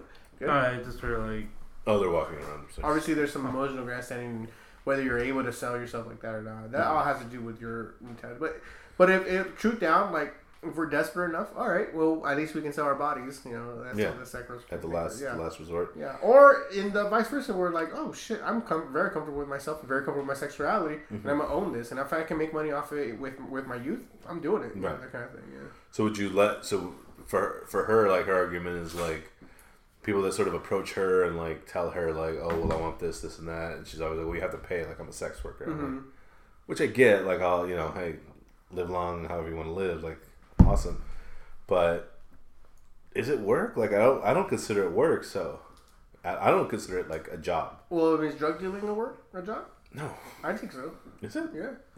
You gotta be Or behind a pharmacy. occupation. Look at a pharmacist. They're selling drugs. They're working. right but There's nothing manual labor about that. If you're sitting at a desk making phone calls all day, are you working? Yeah. So why isn't sex work gonna do it? I mean, just because you don't have manual labor behind you, or I think it's whatever. the Well, some stick- kind of manual. yeah, Yeah. yeah. that's what- if anything, you're sweat, getting more of a sweat doing that Yeah. thing, you know. Some kind of job, right? You know. They're earning that pay, but that's what I'm saying. Like, it's not. It's not that like it's not work. I mean, I guess that's not. It's like it's not. Um, uh, I know what you mean, but I'm just going around a long way You're around it. Yeah, all the way. Yeah, I'm making you work for it. Work. say it, bro. Say it. They're whores. They deserve it. You're saying if anyone could do it, is it really work? And if it's easy, is it really work? Yeah. It is actually. I think so. Right. I legit think so. Like you're selling something, and you're getting Yeah, that's true. You're you're selling a, ser- a haircut, getting a haircut. You're not. You're, all you're doing is providing a service. Right. Massage. How close is sex working to massage or masseuses? And that's real work. Yeah. You know, you're making. You're actually releasing somebody from. No, that's tension. true. No, that's definitely You true. know, uh, and there's sometimes you gotta work. Sometimes you don't really don't feel like going to touch these men or women that yeah, whatever. It's a dirty but- job. Yeah, and but, but they're paying me by the hour, and I'm gonna and I'm gonna use my talents. So it, it's work. Yeah. I, So the, the the people are upset because in Tumblr, Tumblr's taken away the yep, I heard about that. Yep. like the Oh, I heard photos and all that. that. Oh, so it's gonna be their people are- downfall, I think. Yeah, so then people are getting upset because they're like, well, now these women have to go to that sort of the other route, which could put him in Craigslist shit danger, or whatever, Craigslist yeah. shit, and all that. They'll probably just make like a porn Tumblr. Oh, Yeah. yeah. switch to Twitter. It doesn't matter. Yeah. I Yeah, mean, it's not like Oh yeah, Twitter. it's not like right. oh, I was depending on Tumblr to make my living. You're Right. gonna find a new way around it. Yeah, I get that. I know that story came from it. It's Tumblr's choice it's to do what they want to do. Oh, I'm sorry, I didn't know we had this whole business relying Yeah. on us. So then what happened was because that story broke, then something else happened where like, I guess uh, law uh, people like started calling like these women who had premium Snapchats and Snapchats and shit. Yeah. They started calling them because they were making money, but they weren't declaring it Mm-hmm. on their taxes. So people were like calling them out on it. Yep, I heard about that. and then they ended up getting audited and stuff like that, and they lost a lot of money and stuff like that. So They were comp- they were arguing over like it's the same way how you know how waitresses get uh, taxed for their tips. yeah, Actually, there was a loophole around that that I was reading about. Uh, no, I didn't read about it. I saw a YouTube video on it, but our version of reading on it. I know, right? Uh, this article on it. Uh, you learned it. I, I signed it. That's right. Or that they actually the this the waitress did a good job. But for the tip, this is not a tip. This is a gift, and Yeah. technically doesn't have to claim that under tip. right. So was able to uh, reap that reward or the money that they left her without having to claim it, Hmm. and that that technically is a loophole and it's standing right now. So That's crazy. there's wa- ways around it, and um, yeah, for if it is a work or if it is a job and you want benefits, okay, then you get taxed for it too. Mm-hmm. But if you're not getting taxed for it, or if you're not getting any benefits, you probably shouldn't get taxed for it either. It's, it's definitely a give or take thing for that. Yeah, that's true. I mean, if you're not getting benefits, then should you be taxed? Exactly. You know, and because you're going to have to put that money towards something else. Absolutely. So those Instagram workers with premium chats or the whatever you know, you the- uh, we all know those channels with uh, you give roses or coins or whatever the fuck. Yeah. If they're not getting if they're not getting any benefits that go with them, maybe they shouldn't be taxed. Maybe this is just one of those. Uh, you know, shaking the hand or shaking the dick in this case, type of type of type of things. You know, Right. yeah. Like donations or something. I'm trying to be progressive. I'm trying to be yeah, exactly. Like donation. Oh, like the guy with the wall. sure. Did you see? Oh, did you see the the Lego set? Oh yeah, the MAGA thing. Yeah, Yeah. like you know, I bought that. Yeah, I saw the. Yeah. the So I'm getting it in the mail. I think next week. I'm so stoked. Did you see the uh, the other the um, GoFundMe that was put up to buy ladders? For Yeah. the- Oh yeah, the, the Six- So clever. or Forgot to go- 60,000. that was pretty pretty, clever too. They've already, they've already raised like uh Over uh, two hundred grand, I think. Yeah. Well, for the wall, they raised about five million. no, it's uh, se- uh seven million plus Now, think. oh shit, Damn. yeah. But yeah, for the ladders, like But the ladders, they raised a few hundred grand. Yeah. That's pretty. And they said even if they don't make their goal, they're going to donate it off. Donate it to, to, like, a uh, it was the Raíces lawyers. It was something to for free legal, legal, legal care for the people trying to stay. Or Yeah. whatever. yeah. That's yeah. crazy, man. If they if they hit the goal, I'll, I'll laugh. I'm one of these guys that's for uh, I'll illegal immigration. I'm pro illegal immigration. Yeah. Legal. You don't like the illegal. immigration. No, no, I'm pro illegal immigration. So am I. 100%. Specifically. Yeah. Yeah, I yeah. love it. It's I think the nu- it's just number wise. Fuck uh, morality or fuck ethics about it. Uh, numbers wise alone, we make more money off illegal immigration than we don't, than vice versa. Oh yeah. People think that it's just uh, the money that we make off of people illegal immigrants is working. That they can't claim their benefits, or can't claim the awards. Like Social Security is one of the prime examples, but that would have we're so under doubt and debt and Social Security that we would have been in the ground already. It would have been cleared out already.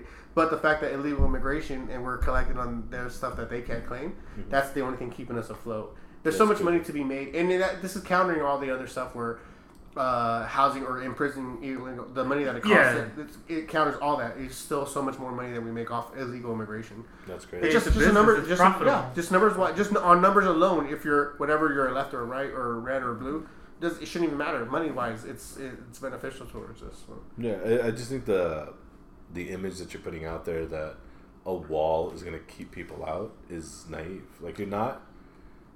There's always a way. Like it's like it's like a prisoner mentality. Like prisoners, and the the people that prison them are like the warden, the prison. They're not the the, the cops. They're not there 24 hours a day. Mm-hmm. These prisoners are. They have nothing but time on their hand to look at this and see how to break it down Mm-hmm. and they do that very well. They still get drugs in there. I have I follow like a bunch of fools that have like cell phones and all this and that in, Instagram, in yeah. prison. I mean, you know? in prison, yeah. And then they're taking videos. They're like, "What's up?" They have Mm. TVs in there. They're like, they're living a life that you can say, "Well, they're in prison." It's more comfortable than you think. Yeah, like it's a lot more comfortable than you think. Yeah, go ahead. Like you can eat ramen. You can have like the commissary. People can put money on your books. There's Oh, like these options to be like, do do what you want. You know? Right, right. And then you, you see like the guys who do like there was this one guy I follow and he has a video, and it's just him making pruno and Serious totally shit? making pruno. Oh man, I gotta see this. and he's like he's just like pouring it and he's like sipping it, and uh, and you're just like Jesus Christ. Like, these guys are legit like not giving a fuck. You know what I mean? At all.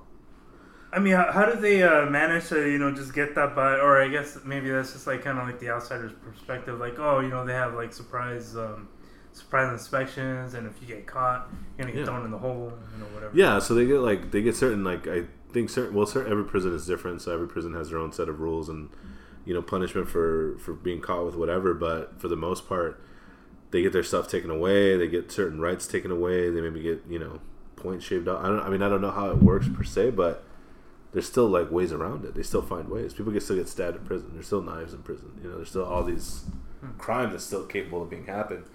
Syndicates. When there's a will, there's a way. Yeah, with, there's gangs that are still monopolizing money and time and all this from the inside, From the inside. and it's crazy. Like they can still call shots, they can still do this, and you're Yeah. still you're still thinking that just the prison is going to hold them. It's the same with the wall. Like these people want out, they're going to get out. Like there's no amount of wall, there's no amount of anything that you're going to keep them out. You know what I mean? They're always finding tunnels in San Diego, like oh really? yeah, like tunnels, and then uh, that's the problem. Like they're like, you just see like these tunnels. So they have these houses, and then like people just keep walking out of these houses, and then they'll find tunnels, and then that's how they used to ship drugs, to ship illegal aliens. Shit. So there's ways around it, you know. So it's like a wall's not going to do much if they have like a a way to make a tunnel, get into a certain house in San Diego, and then boom, be out, be able to just walk right through. I mean, I mean, it's in uh, humans by nature adapt. You know, Mhm. you build an obstacle, we adapt to get over. it. We want to get over, we'll get over. Um, I think the symbol. I think it represents some kind of. It's sim- it's symbolic, obviously, Mhm. more than anything. Mhm. But does that symbol that you want to represent have to cost five billion dollars? Like that's it, that's it. You're being counterintuitive to the progression of America or what's beneficial for America, just because you said something and you don't want to go back on your word. Yeah. Let, you let your ego go. But tell that to someone who's an egomaniac. Mm. Good luck, you know? yeah, you can't. You're not gonna tell him anything as far as like he can't. My thing is like, if you're gonna be the bad guy, be the bad guy 100. percent That's like anything. Like the people that were like the lady who like she climbed the wall, fell, and was impaled through her thigh and ass on rebar.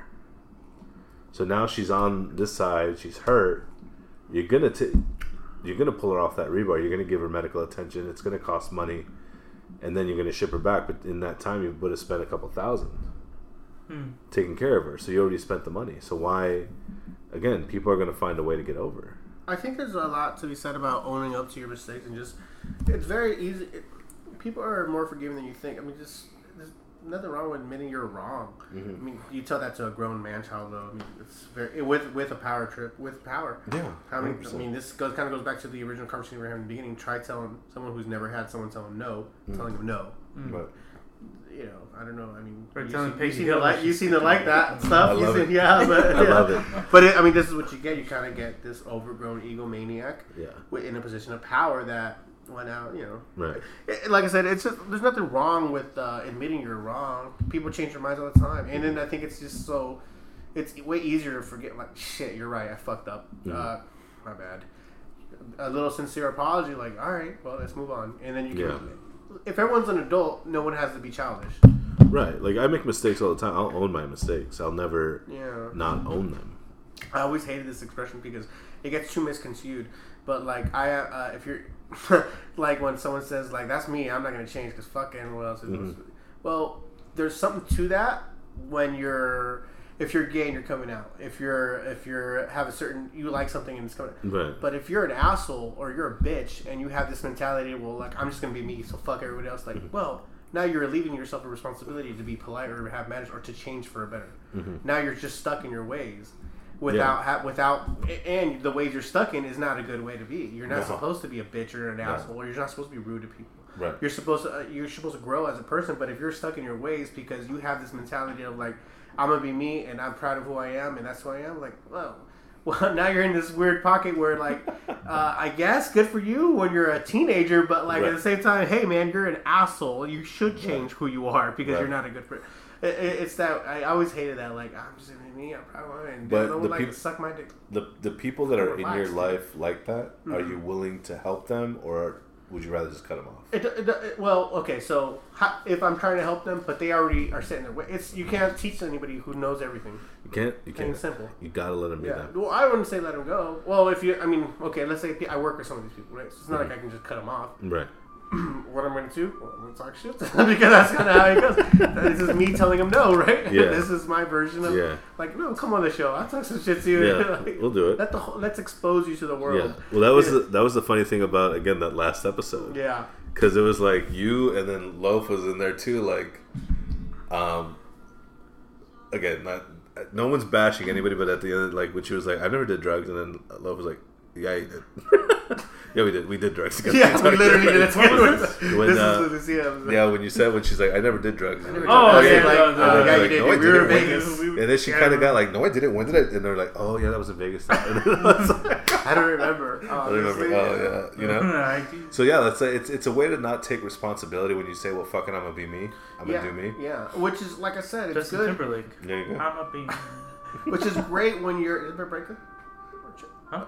Uh, it was just great when you're. Uh, when you're a teenager and, and needs and having being self conscious and being Right. and you're have a little bit too much humility where Mhm. it's it's a hindrance to you. Well, you know you need that confidence, but you need that someone to convince you, like, Yeah. Mm-hmm. no, dude, you are special, you are good. Now you go that overboard with it. Well, now you're missing the fucking point, and now you're just because now no one can tell you anything. You're not going to change who you are as a person. Mm-hmm. You're not going to grow in character, dude. Now, no, no, now you're becoming unbearable. But Yeah. you know, it's And I don't, I don't know when the switch was for me as far as like, because when I was younger, like I always got praise from like my parents, and my family. mm-hmm. But when I was in school, I was awkward, like like anybody. I was like, "Oh, I don't know what to do. I don't know where I fit in. maybe that's where the balance came from. With- your, yeah. your school life was one way, and your home life was My home life was completely different. So- like I had a good home life. Right. It was like, uh, so when I grew up, I was just all like, well, all right, well, it's gonna be a numbers game, and whoever likes me gonna is gonna enjoy the ride, and whoever doesn't doesn't. Yeah. I'll just accept that. Yeah. So it was like when she said, the best part was when she said like, Well, they just should like themselves. Like they should like people like themselves. Like fat people should like. like why would she? I was like, I was like, I adore you so much. My favorite part is when I was like, why would they have anything to do with like, dude, you're not doing, dude, that's not what you're saying. That's not what you're saying at all. Yeah. And I, You're like, how dare this fat man yeah, even look think my that direction? he can think, get with me. think that this is an option. Is that what you're? Is that what you're dude? You're being. I even told her, dude, you're just being mean now. And she's like, no, that's not what I mean. Like, Yeah. bitch, you fucking know what you mean. Do you remember? Like Fuck the you. only thing that kept playing on in my head Yeah. was the Mad TV skit, "Lowered Expectations." Yeah, we're always talking about that. We're always talking about lowered expectations. And it's just the fat guy with the Yup. fat girl, just like, ugh, like, Yup. back it. It's like that's They're it. overlooking like it's like the LA River or something. Yeah. and it just kept playing that back in my head when she was saying. I wasn't even because I was downstairs laying on the couch listening to it, and I was buying shit on eBay, and and I just and I remember when she said that I was like, lowered expectations. Just like- Do you remember like the little intro thing? It was Debra Wilson. Yeah. It's like, hi, you've come to lowered expectations. Yeah, yeah. When you've been blown off by the rest, settle for what you can get. then, because I keep telling you about the Sammy Hagar one. yeah, the Brian Callen one, right? Oh man, that one's so fucking good. I just think that that kind of mentality is, um, yeah, you should change. You should not You have should- that mentality. You should be. 100%. You should. But my thing is like, yeah, I feel like as growth as a person, yeah, you should change. But at the end of the day, if that does genuinely make you happy, mm-hmm. Yeah, but so child molesters. Molesting children makes them happy. right? Okay. Right. right. Yeah. yeah I think Louis C.K. had a joke about like you're risking everything. You're risking lo- ruin losing your job, people alienating you. How good is must that be for them? Molesting children. Oh, that must be awesome for them. For them, because they're willing to risk everything. For them. Yeah, but it legit. Yeah, okay, it makes them happy. Yeah, there's a lot of things that make them make assholes happy or make douchebags Right. happy. Doesn't mean it's okay. No, it doesn't make, Yeah. make it okay. But at the end of the day, like, I'm not going to associate mm-hmm. with child hang molesters. out with child molesters. I'm not going to. or associ- egomaniacs. or egomaniacs because I, I I feel like my ego is big enough as it is. So when I'm around someone like that, it Hmm. You just- say that, but I don't think that's true. I you think you're very my- self-conscious. You think so? Yeah, yeah, Ah. yeah. I think you, you say that as a gimmick Uh-huh. because it works and it works for you, Right. Because it's funnier, Right. But I think you're very self-aware. I'm, I'm self-aware of what I am as far as like personality-wise, look-wise, and weight-wise. I think you know what you have to offer, and you're using Yes. that to the best advantage. Exactly. That's- that that I'll agree with. Okay, hundred percent. yeah. Because I know, like, I know what I bring to the table. I know what I don't. So again, it, to me, it's always been numbers. I think that's what the most important thing is, though. Whether you're good looking or you're real smart or you're real funny, whatever the whatever your ti your meal ticket is, Mm-hmm. self awareness is so important. Right. You mix that with a little bit of humility. Okay, now now we're talking. As Winning opposed- combination. as opposed to you got one thing going for you and maybe it's the only thing going for you but you use that as you think that's the only thing that matters Right. Okay now uh, you're getting to you're getting to realms of just plain meanness and What- and, and naivete It's weird because like I want to be. Like, it's gonna like be weird, but I want to be that guy that's just an asshole, Mm-hmm. and I think I am, and I know there's situations that I am. you got the innocent vibe But like at the end of the day, like Yeah. I'm at work and I get a call from like a guy. Like I have friends at work, and they'll call me. They're like, "What's for lunch?" And I'll be like, your mom's pussy that's what I see "Your mom's soul." Um, Ooh, I'll be like, got meta with got meta right there. So then I'm, I'm like, I don't know, man. What do you want? What, what are we gonna eat? And they're like, I don't know, man. I don't, I don't have that much money. So like, I'm like, don't worry about it, man. I got it. yeah And I'll pay for their food. And I feel like, and it's because like I feel bad because I'm like, these kids are just trying to work. They're younger than me. I've been there, like not being able to do it. And I got 40 bucks in my checking account. Fuck it, I got food. You know what I mean? Like, so I'll get it. And then they'll come up to me and they'll say, thank you. I'm like, get the fuck away from me. What are you thanking me for? Like, fuck you. You know, that's like, actually how exactly how I would react Yeah, and don't I'm like- it, don't bring it up again Yeah. I don't even want to talk about it Yeah. it's not even Yeah. supposed to Yeah. but when I'm in that position you better fucking offer me to buy me lunch too Yeah. and you're and you're not saying this out loud you're just thinking of yeah. it. yeah, yeah. But they never do. And I'm not mad about that. That's because they're young. Yeah. Like, I brought Christmas gifts for everybody at work, right? And Man, you're I you're a never. over here. Huh? well, I never. My thing is like, I feel like I want to be. I guess yeah, I'm, I'm self conscious in the way like I want to be liked I, I get so much. yeah. Like I want to be liked so much, but I genuinely like these people. Like I didn't give gifts to everyone, just the people that I, I fuck with. Yeah. So I'm like, okay, so they're all gonna get a gift, and then today, and there was this one bitch of a lady that I didn't give a gift to a couple days ago. Like when I gave everyone their gifts, I didn't give her a gift because she's just a bitch. Yeah. She's a constant bitch. A. She's a Peggy Hill. Ooh. She's like the lady who knows everything. I've been in the mortgage industry for 30, 40 years. I know everything. So she talks down to people. No one likes her. So today, like, I'm like, uh, like, my, Melissa came by to, to bring me a gift from my boss I was going to get him.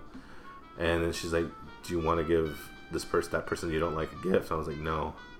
And then she's like, do you want to give that person a gift? I'm like, yeah. Mm. Yeah. and it's just because I don't want that. I don't want to be the cause of someone being sad. I don't mind that. And that's the thing, like, and I want to say I'm an asshole, and I can be. I don't think that makes you an asshole if you're mean. Okay, so I said this before, right? It's okay to be an asshole if you're an asshole to bigger assholes than you. Right. Because then you're an Pussies asshole. get fucked by dicks. That's exactly. So I'll be the dickhead as long as I'm being a dickhead to someone who deserves it. Right. That that kind of thing. You Right. know. I'll, I'll be. What is that? Scarface. I'm, you you want to be the bad guy? I'll be the bad I'll be guy. the bad yeah, guy. Yeah, Yeah. sure. No problem. And I don't have no problem with that. Right. So that like that specific situation, I legit would man, fuck you. Like Right. they just like no, you're you're a mean person. Right. Don't like you. You're rude. I'm moving on. That Right. kind of thing. But my my thing is like, because I and I think you're the same way, and I mm-hmm. think love pretty because after what's weird is like your photography kind of you show a side like you see things Oh that god damn it! other people don't see. I'm gonna delete my account. Oh, I'm I'm deleting my deleting my Instagram. That's it. But it's like you you're very you guys pick up on people's sort of idiosyncrasies, right? Oh, yeah. idiosyncrasies. So like for me, like she's mean, she's all this and that, but like I'll see her outside smoking a cigarette, crying, and I'm, I'll find out why she's crying because her mother recently passed away, Mm-hmm. or like her daughter is like really sick. Good. Maybe she'll stop being a fucking mean person then. And you think like that would Oh no! Does that you. push you to be more mean person? Yeah. All right, go. You didn't learn Yeah. your lesson. Maybe your ne- other Yeah. mother has to Yeah. die. Fuck you. Fuck you. Yeah. and then you like, and then I'm thinking to myself like, okay, well, she's dealing with. I'm almost trying to justify her bitchiness, but then at the end of the day, like this other part of me is like, no, fuck that bitch, dude. Fuck her. Like why? Why? She wouldn't fucking piss on you if you're on fire to put you out. Basically. I just don't. I like. And I'm maybe I still want- trying to be fucking nice. Maybe at one point in my life, I would have done that where I can justify someone else's means because we no one knows what we're all going through. We are all going through Right. But you, I okay, so you, you just put yourself in a perspective. Like I know I've gone through some real bad shit. Yeah. I'm not, and I did not use that as an excuse to be an asshole to people. And so the fact that she is using that as an excuse, I've had a hard life, so fuck everybody else. That's not an excuse because I've been Yeah. through just as much shit as you, and I'm not that way. So fuck you. Right. That's that's Which kind of the true. mentality. So, Yeah. it, it, and the fact that she's older, like if I'm at this age and, and I've grown the fuck up, you gotta be in this age. Just shame on you. I'm not. Yeah. I'm not. I'm done feeling. I think I've reached a certain age to a point where I'm done dealing or babying someone who needs to get babied. You know, Yeah. something like that. I, I won't talk to anybody younger than 25. They will fuck themselves. and someone that's 40 and acting like they're 25, fuck you. I'm not. Yeah. I'm not. I'm done to where I'm babying. I think we were talking about this. It kind of relates because we are talking about how you kind of like that. Uh, I don't say virgin rule, but someone that's first, you'd like to take that on thing. We were talking about it last time. Yeah, I, I remember. Like to take virginities there, look. But my, but my counter, my counter to that was like, I'm not. If I'm have a virgin who's like, oh, and I have to walk her through it, I'm out. You go find someone else to do it with. Yeah. I'll come back do it. I'm it's out. more. It's just, I'm, I'm a teacher at this point. I'm done. Fu- well, no, no, I'm not the teacher. I'm a fuck you. I'm done. Right. I'm done wa- holding someone's hand through some sort of situation. I'm not doing this. I'm not feeling sorry for you. You should know But By this point, at my age, you should know better. And I, so someone that's, especially someone that's older than me, you should know better. I'm not fucking dealing with you. Go Right. fuck yourself. Go Right. YouTube something on how to not Yeah. be a dick. And I'm so out. then, so I'm struggling with that, right? Yeah. So I'm struggling with that, and then like tonight, like I'm talking to my wife on the way home, like we're driving home, and and I'm like, "Am I mean?" I asked her, like, I asked her, "Am I mean?" She's like, "You have a look about you. Like when you're," she's like, "When you're mad, you scare the girls in me." And I'm like, "Really?" She's like, "Cause you just have a way of like telling people something, and you you make them feel stupid, and like you make them feel small and belittled, and." And I'm like, I don't, tr- I don't try. I'm like, you know what I mean? Like, I'm not. I don't see that side of me, but then I try Yeah, to be do. that side, and then I'm like, you, do. you, you know what I mean? And it's good. and I love that side of myself. But then at the end of the day, like if I see a friend, I want to help that friend. That's you're just talking duality. There's nothing. Yeah. Nothing. That's how we all should be. I'm We almost like Tupac be. Sure. right? Like me and Tupac cut from the same Soldier of the same struggle. Okay, that's good. You're not saying nothing new though. That's Right. legit how we all should be. We should be hard when we need to be hard and be compassionate when we need to be compassionate. That's Right. legit. An average normal human being. This is sad that that's the standard. That's what's fucking crazy. Yeah. That that's the standard nowadays. Either you're a weak, compassionate little bitch, Yeah. or you're a hard asshole who doesn't take shit from anybody. Can't we be both?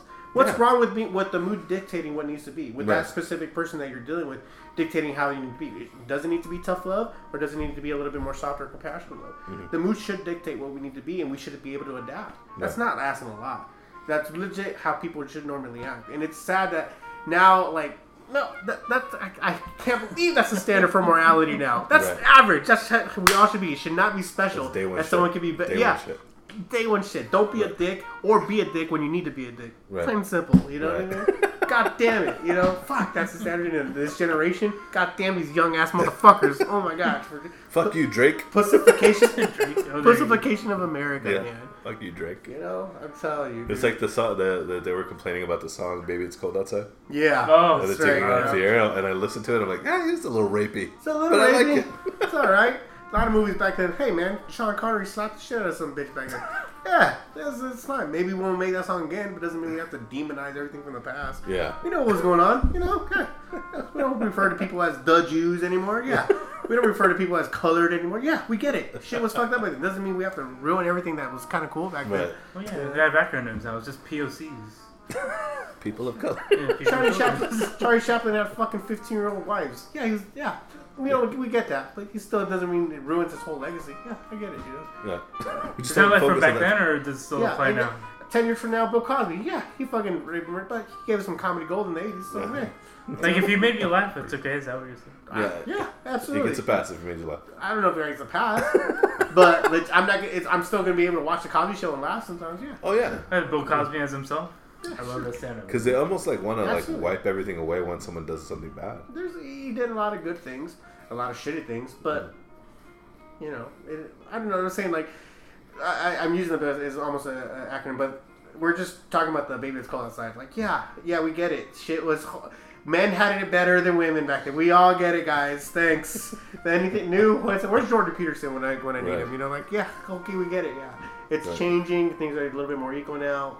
Doesn't mean we have to demonize everything from. Oh my, you're literally bringing up. This is literally an ex girlfriend or a wife bringing shit up from the past when it was already forgiven, and all of a sudden you get in a new fight and they want to bring shit up from the like. Oh my god, why are you bringing up old shit? I thought we were done past this. No, We were done oh, past yeah. this. I forgave you. I didn't forget. Bitch, you didn't forgive me for shit. Then in that case, how you Yeah. still bringing It's shit? like Kevin Hart didn't apologize for tweets from ten years ago, and he's, he's Oh like, you know yeah. what, Oscars, you don't want me? Fuck it, I'm out. You know what? Uh, very respectable. You know what I hated Mm-hmm. was the uh, the counter that who was it? Nick Cannon stood up for him.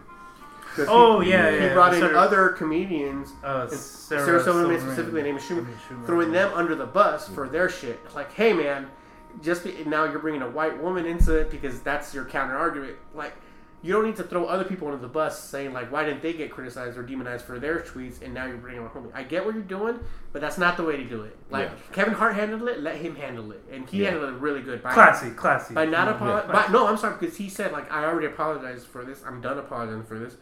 Uh, I'm not gonna say sorry just because it's just because you guys are catching up to the shit already. That was the best way to do Yeah. it. And he's like, he said, you look back at my tweets, Yeah. you'll see I apologize. yeah, yeah, yeah, absolutely. Yeah. Look back for those too. Yeah, that's what he said, right? Mm-hmm. You looking back for these, look back for the apologies as well, and there you'll have it. I'm not going to apologize again for shit I already did Mm-hmm. or I already apologized for. Get it? That he had it just like I would with a gr- with a, a white bringing a bullshit or something like that. Yeah. I'm done. And now this, It's live me or leave me, and he did. Yeah, Oscar's and then, out. and now the story is like, well, now the Oscars are looking for someone to host it, sure. and Find no one's talking about, yeah, no one's talking to Kevin Hart. Or talking about Kevin Hart. He's busy making movies now. He's still making his movies. Mhm. He hasn't. He hasn't lost anything. What has he lost? Uh, if anything, he's just gained respect of others. Yeah, Integrity. It's integrity. it's integrity. But I just didn't like the way Nick Cannon was like, no, now you're throwing other people. And I, I am not a defender of Amy Schumer. I don't like her. I don't think she's funny. Mm-hmm. Uh, I don't like her personality. And but I will say that you know, the thing with comedy, it's all I th- I feel it's all should be for. Um, how do I put this? There's nothing off limits. No, nothing off limits. nothing. With comedy, you name the worst thing in the world, and I can tell you someone has a funny joke about it. Mm-hmm. Nothing is off limits. Uh, and if you make it funny enough, you can get away with it. If you don't, you hit or miss. You take that risk. You take the risk of people hating on you, but nothing should be off limits, Mm-hmm. No. including uh, racist jokes, gay jokes. The worst thing I can think of is child molestation or child rape. Yeah. And I've seen some. There's some pretty fucking funny Dude, jokes about some child rape. hilarious ones. Yeah, so and Hilarious if that's if that's okay, then everything's okay. So th- that's the way I feel about comedy in general. A lot of people don't feel that way. A lot of people feel that whole too far thing or offensive or whatever. If you don't find it funny, you don't find it funny, but that doesn't mean the attempt shouldn't be there. Yeah. You know, and that- that's just me as you know, as a comedy connoisseur, whatever you want to say, but mm-hmm. a connoisseur. Commissar. the comedy condom sore. So you don't like Amy Schumer? Don't think she's funny. Uh, it- it's the same issue I have when people tell me someone's pretty and I don't think they're pretty. Like, don't fucking tell don't be in my face about telling me. If Who, you who? think, We need names. Yeah. Um, Name names, bro. let me see who's people. Because if you don't think Bette Midler is a fine piece of ass, we're gonna fight, bro. Miller's alright. Those are I'm waiting for Beaches Part 2. Uh, Decades the of girl experience. from Scott Pilgrim. No, let Which me one? see. I'm sorry, not the girl. The girl from Goon. There's a lot of people who say, "Oh, she's mm. beautiful," whatever. I'm like, I don't think she's pretty at all. But don't throw in. You can say you can you can think she's pretty. Obviously, beauty is subjective, but don't go in my face how beautiful she is when she's. Oh, because you don't agree with my point of view? What's wrong with you? I feel that way about comedy, obviously, because it's also subjective. But Right. like, if I hate when so this happens when someone's so popular and people think they're so funny, and like, oh, she's not. But Nah. okay. Yeah. And well, the pro- I think my problem is when people who I know don't know shit about comedy Mm-hmm. think that this person who's super popular is hilarious, and I'm Mm-hmm. like, okay. Now your opinion means even more less than shit to me. Like if I had a nickel for every white person to tell me, do I like Gabriel Iglesias? yes, I'm gonna shoot myself. yeah, that's a Because they literally like, well, don't, that- do you like Gabriel Iglesias? and that's borderline racist, right? I'm like, no. You're a big Mexican dude, so you like, have to. No, I don't like him. You like you don't like Fluffy. I'm like, no, I don't. Who? The big guy? No, I don't like him. Because either you're telling me I need to like him because a I'm Mexican or b I'm big. Yeah. So which one? Which one is it? Yeah. All right, well take care. And then they walk away. It's like you know, it's like check one and move along. yeah. They're like, who's your favorite comedian? Kyle Dunnigan right now, or Okay. Chris D'Elia. You know, Chris is probably up there for me. Yeah. dude, he's have you do you know who Kyle Dunnigan is though? Yeah, I've heard him. Did you see his um, the so he has a video like going around Facebook right now. It's just like he does like this like old timey joke. He does this joke. He's like, "Can you believe those old timey one?" He's like, "I got a nickel in my pocket for you." Like that was like the hip song back then. Like, turn that down. Fuck you, Dad. This is our time. That's like- cute. You know. So he's doing that, Yeah. and then he's like, and then he's like, and then they're spinning it like fast. And then he's like, I got a nickel in my pocket. And his friend comes up and says, That's not how you do it. It's, I got and it's all slow because you control the speed. Right, right. So right, obviously, right. He, I'm not doing the joke justice, but then he comes, he's getting like, it, and then he's like, "Do you guys realize that Michael Jackson right now is Thriller?" That's funny. so I just laugh so hard because I'm like, you know, we put some strings on them, we can still do the dance and stuff. Just like, it's pretty good. oh man, I like but Kyle, Kyle Dunnigan's funny. Yeah, I've heard a few of his stuff. It's uh, I don't mind him at all. Uh, who am I into right now? There's a few. There's a lot of different ones. Chris obviously is one of the big ones.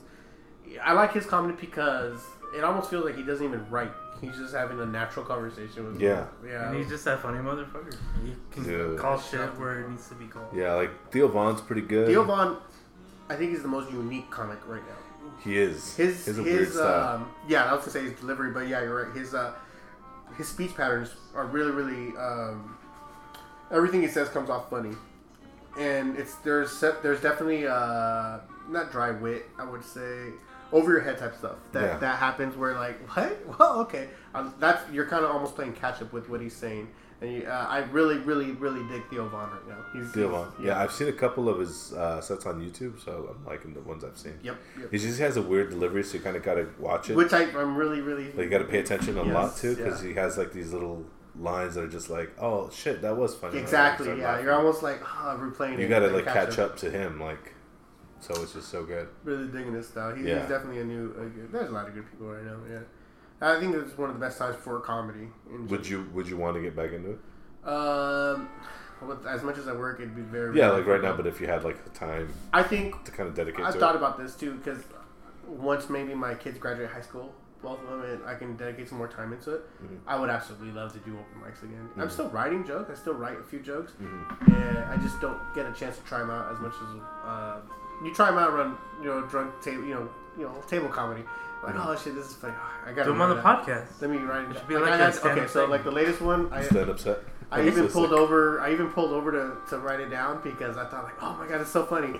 And then I say it to my friends, and it bombs so bad. I'm like, fuck, man! I was crying Damn it! laughing. And then you're like, delete, delete. no, no, delete. no, it's not. I'll, I'll do it right now. So It's like Edgar Allan Poe. Yeah. Because he used to write comedy before he started writing all this macabre stuff. Really? So I had this one's the joke. Okay, so uh, sorry. Um, okay, so it was like, you know what? Every, the political aspect, right? Everybody's got fucking Trump jokes, dude. That's such a fucking low hanging fruit. I'm staying away from Trump jokes. Fuck Trump jokes. You know. Let's go. Let's pre- let's pretend we live in the same world where Hillary won presidency. Let's make fun of Hillary for a second. All right, cool. You know, the audience laugh. No one's laughing. So, so I was like, man, fuck Hillary and her orange hair and her fucking stupid face and her wall building shit. So, so the the bit would be that I just make nothing but Trump jokes, but just say and pretend it's Hillary. I thought that was so funny. Government shutdown. Yeah, fuck you. fuck Hillary. you. Oh my god. Oh, ah, fuck, fuck Hillary. Right, guys? Am I right? And grabbing girls by the pussy. Man, fuck this bitch. Right, man, fuck. so the whole bit would be like, you know, you're literally doing Trump jokes, but you know, masking as Hillary. Yeah. Uh, I thought that was so funny. Well, I guess it doesn't work in Texas. none of my fucking, you know, whatever coworkers thought was fun. They're just looking at me like, uh, no, dude. Like, You gotta go "All right." around Beto O'Rourke fence. Uh, I guess. I guess. Yeah. Yeah. So, anyways, that's the latest. Like, thing, you know, I'm still Right. thinking shit like that. But I thought it was funny. I don't know. Who knows? Yeah. So, anyways, I'm still writing. I thought about getting back into it, but there's just way too. The way it would work when I would do try to do the open mic thing.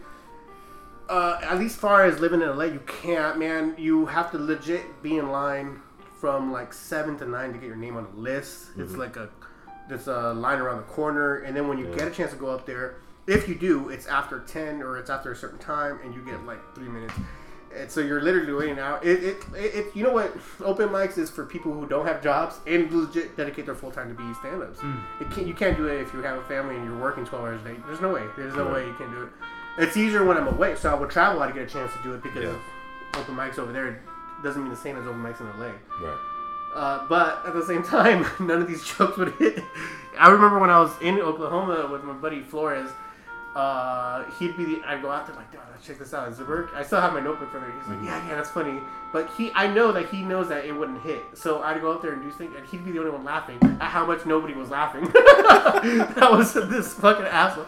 Yeah. So I was like, oh man, it didn't work. Like, yeah, no, no shit. Thanks, man. Thanks. Fuck you, man. So, like I said, yeah, I'd get back into it once I get a little bit more time to be able to dedicate myself to doing the whole open mic scene again. Mm-hmm. But as far as right now, I still keep writing. We have the podcast to, you know, to say our stupid funny So shit. You know? uh, I had this idea like the other day, like for a YouTube channel, Mm-hmm. where it would be in this garage. I put sound blankets along these walls, and a small, because I looked online and they had it a small stage right here, and chairs stacked here. So I would have like maybe t- 10, 15 people in here, Yeah. sitting sort of, in, and then someone just on the mic here, like doing comedy, Oh, okay. and then shooting it from this angle. It's very. That's alt comedy. Yeah, That's alt it is, comedy. yeah. Call it the pit. You know what I mean? Like, Huh. you know, like, do you want to come to the pit and do like four minutes and That just works. like get a bunch of these like fresh comedians? You gotta try to build jokes, a channel about that That'll work.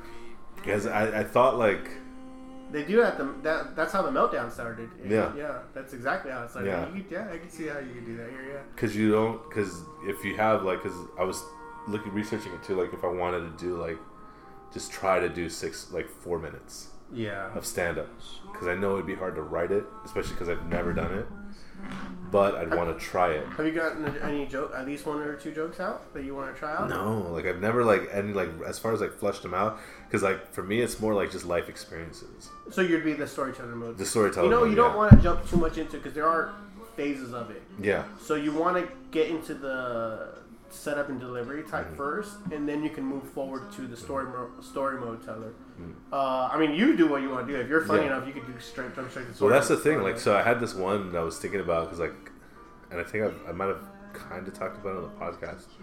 So there was an old bookstore called Crown Royal Books. Remember Crown Royal Books? I don't know, but yeah. Crown Royal Books. So when I was about 11, maybe 12, we were living in Chicago, and where we were living at, behind us was this parking lot, and in front of that parking lot there was a Crown Royal Books. So I remember I'd run over there to go look at the comics, and because the comics were there, um, one day like I was looking and I looked up and I saw a Penthouse. So I was like, huh, and I looked around and no one was there. So Was it in a plastic baggie or was it? no, like it was open. So, so you know how some of them were open, some were in plastic Yeah. bags. So I picked it up and I looked at it. I was like, ah. So then I would put it, and I would run home, and like attempt to like jerk off at this point. Well, it's so fresh. Yeah, but Like, it's so like yeah, reel in your yeah, because I'm just like thinking like I'm just like I'm gonna go to my room, and I run upstairs and I try to remember what I Wait, how old are you? 22? it was like last week. Oh, okay. Yeah. so then this happened for a few weeks, right? And I remember one of the one of the, last time I did it, I went back and I looked at the the I went to go look at the section, and the owner the owner of the Crown Royal Books or the manager of the Crown Royal was right there. He's like, "What are you doing?" I said, "Oh, uh, duh," and I ran out the door. I just remember going, "Duh," and running out the Hear the door. Bobby voice? Yeah. so then I'm like, okay, so I have to flush that into obviously a bit, but how? Like, so I'm trying to like writing it like 30 different ways, and I'm like not happy, so I'm deleting them all. Yeah. And this and that, because I know like for me, like to write a joke, as far as observationally, Yeah. I find that harder almost than just taking the shit that's happened in my life and just try to try to regurgitate it or just tell it. You know what I mean? I, I mean, you definitely could insert. Obviously, Yeah. exaggerating is one. Right. Um, A little embellishment. A little uh, poetic license. the story's funny. Yeah. It's a funny story. Yeah. so I just don't know how to to make that into. Do you know what I mean? Like I want to. set. yeah. Yeah. You're trying to make one story a four minute thing, right? Yeah. Yeah. Well, you definitely start off with a joke prior, like your set of a punchline Right. joke, and then be like, speaking of, Yeah. and then you, you And then get into it, huh? and then and then you can start into it, and then that whole like, there's something there with the the plastic, the ones that are covered and not covered. Yeah. There's a joke there, so I'm like, so I see. I see this magazine. I- I Mhm. see a hustler, and Lord behold, it's not fucking covered in sticky plastic. It, Right.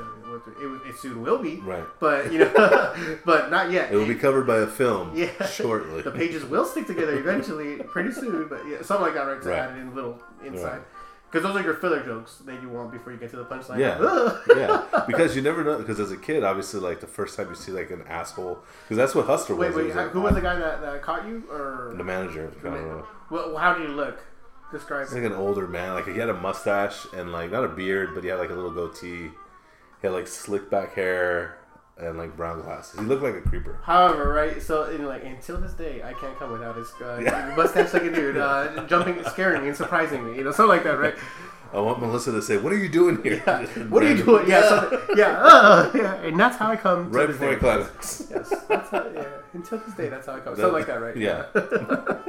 yeah, you can make that a four minute story. Yeah, Yeah, there's definitely so, like-. But to do the, the the thing, like I think it'd be, I don't know. I think it'd be different. Let's try it out. That'd be cool. That'd be an interesting idea. You definitely got the room and space and the look, feel for this. You already got it decorated. Yeah. It's, it's cool. Yeah, I can see that happening. Yeah. Because I like the whole fact that there's old Halloween decorations. you watch the, you watch the uh, uh, Kill Tony sh- uh, anything like that? Tony Yes. Hinchcliffe. Tony Hinchcliffe, yeah. and Brian Redban, right? Yeah, they work Yeah. together. Uh, so they do a, sim- a very similar thing, but you essentially get like three minutes, Mm-hmm. and you got to make us laugh. So the this could be a pa- the podcast could be that where we're just recording people bomb or whatever. Mm-hmm. Yeah. Like, I mean, half my set is all bombing Yeah. anyways, but yes. Where we could do that and like, oh shit, you know, and we quote unquote judge. Oh, Yeah. okay, that, or if they made us laugh or not, you know. Yeah, I mean, we would. It's total ripoff, but Yeah. it's a amalgamation of that idea. Yeah. yeah. You could definitely do something here. Yeah. You got enough comedians to come through here. Well, that's the thing. I was looking online, and there was like um, a lot of like up and coming, like not up and coming comedians, but like comedians that are just starting out are looking for places to do a set. They're like, hey, can I do a set here? Can I do a set here? Oh and it's like, hey, man, I'll, you can do a set here, man. Like, when I was first looking, I was No like, pay, where but- are these open mics at? One of the horror stories, horror stories, but uh, white people problems. But um, I call this like bookstore in Long Beach, like downtown Long Beach. I think it was called the library, something like that. Mm-hmm. Anyways, it said open mic, open mic available. I call, like, hey, do you guys got a spot open? I'm like, oh my, they were. I guess they were desperate to get people because they didn't have a filler set Mm-hmm. or a filler group. I'm like, yeah, we do open mics. Like, okay, I'm, I'm, I'm talking about open mic comedy. You guys do open mic comedy? Like, yeah, yeah, come down, come down. Like, okay, I'll come down there. Finally, okay, so my name's on the list, and there's like three people signed up, so they just need people. The first guy goes up, and I realize as I'm I'm getting to my name that it's not open mic comedy. This is a, a poetry slam, open mic shit. Because I'm like, fuck, the fuck is going on? None of this shit is funny, Right. and, and I'm still laughing. Just Yeah. so that's even worse. Right. But there's like ten people in the audience, and it's all poetry slam shit. And I'm like, what the fuck? Like, hey, dude, I told the dude, hey, dude, this is an open mic. I do, I do comedy, dude. He's like, yeah, yeah, just go, we'll be fine. Like, oh my god, I know what's going on here. You're just trying to get your fucking quota in or getting people in. Like, I go up there, my first joke is, you know, this picture Andrew Dice Clay. Like, I got my tongue up this chick's ass. You know, my, my fucking humor is that kind of like Yeah. that kind of bullshit. And Yeah. know, I'm just. I see people slowly putting their headphones back on. Yeah, I was like, like, oh. God damn it, you motherfuckers! I fucking told you. I asked you if this. Right. No, it's a I'm gonna listen to the James Taylor cover band. right Legit, now. yup, legit. It was one of the horrible experiences. Like You see you Steve trying to do a, po- a poem at the, at the time. He's like, "Society is a tea bag." and- uh, Cynthia, Cynthia, Cynthia, she, Jesus died for all our Cynthia, Cynthia. Julia Rob hurts, Julia Rob hurts. I'm doing that shit. I think I remember my opening joke was about like, um, this is a lot. Uh, oh, I always wanted to do this because uh, doing stand up is uh, one of my my goals, my outside goals, and then like, and goals are important because life is short, especially if you're an Asian girl uh, or a, a girl in China, and then there's like that silence, and I'm like, you know, because they're short. And also, more girls are com- are aborted than guys in the world, and. And it's just dead silence, and I'm just deadpanning. I'm just like, right? You know, yeah, you know what I'm talking, right? Abortions, give it up, and then there's nobody, no, no, no, not that, no, no, no one's having Planned Parenthood. Come on, guys, what's up? what's up? Oh, tough room. I'm doing that shit. no, dude, nothing. I'm getting nothing out of these people. Like, man, fuck you guys, man. I told you this was. God damn, I knew this wasn't a fucking poet, uh, Yeah. open mic night. Yeah, yeah, yeah. See? Uh, good times, good times. Dude, it's, it's one of those things like it's it's a bucket list for sure. Oh yeah, man. You know? I think it, I think well, it's very humbling. Yeah. Fighting is very similar as well. Like when you when you think you're a badass and you get your ass beat like ten times in a row and you're tapping out. Very hum, very humil uh, not no, humiliating, but also Mm-hmm. Yeah. humbling. It's a good experience. It, uh, it'll blow your. Uh, It'll, it'll bring you to the real world quicker than Yeah. you think, you know? Like, oh shit, maybe I don't think, I'm not who I thought I was. Mm-hmm. You get better over time, but you need those first early experiences of humiliation or humility to kind of zap you out of your zone. Yeah. Because that's how, that's the only way you're to learn. You're not going to learn if you're always thinking you know how to fucking fight or you know how to. Same thing with comedy. You're if you think you're if you're the quote unquote the funny guy in your group and you go on stage and bomb like oh shit I'm not as funny as I thought I was Yeah. yeah, let me let me let me go back to that drawing board let me Right. yeah it's important man I think Then when someone calls you funny, you're like, nah, no, I'm not. So. Not. It all becomes self-deprecating. Like, Yeah. yeah. what happened? Like, I don't know. I don't know, dude. what was that one movie with Adam Sandler and uh, Jonah Funny Hill? people.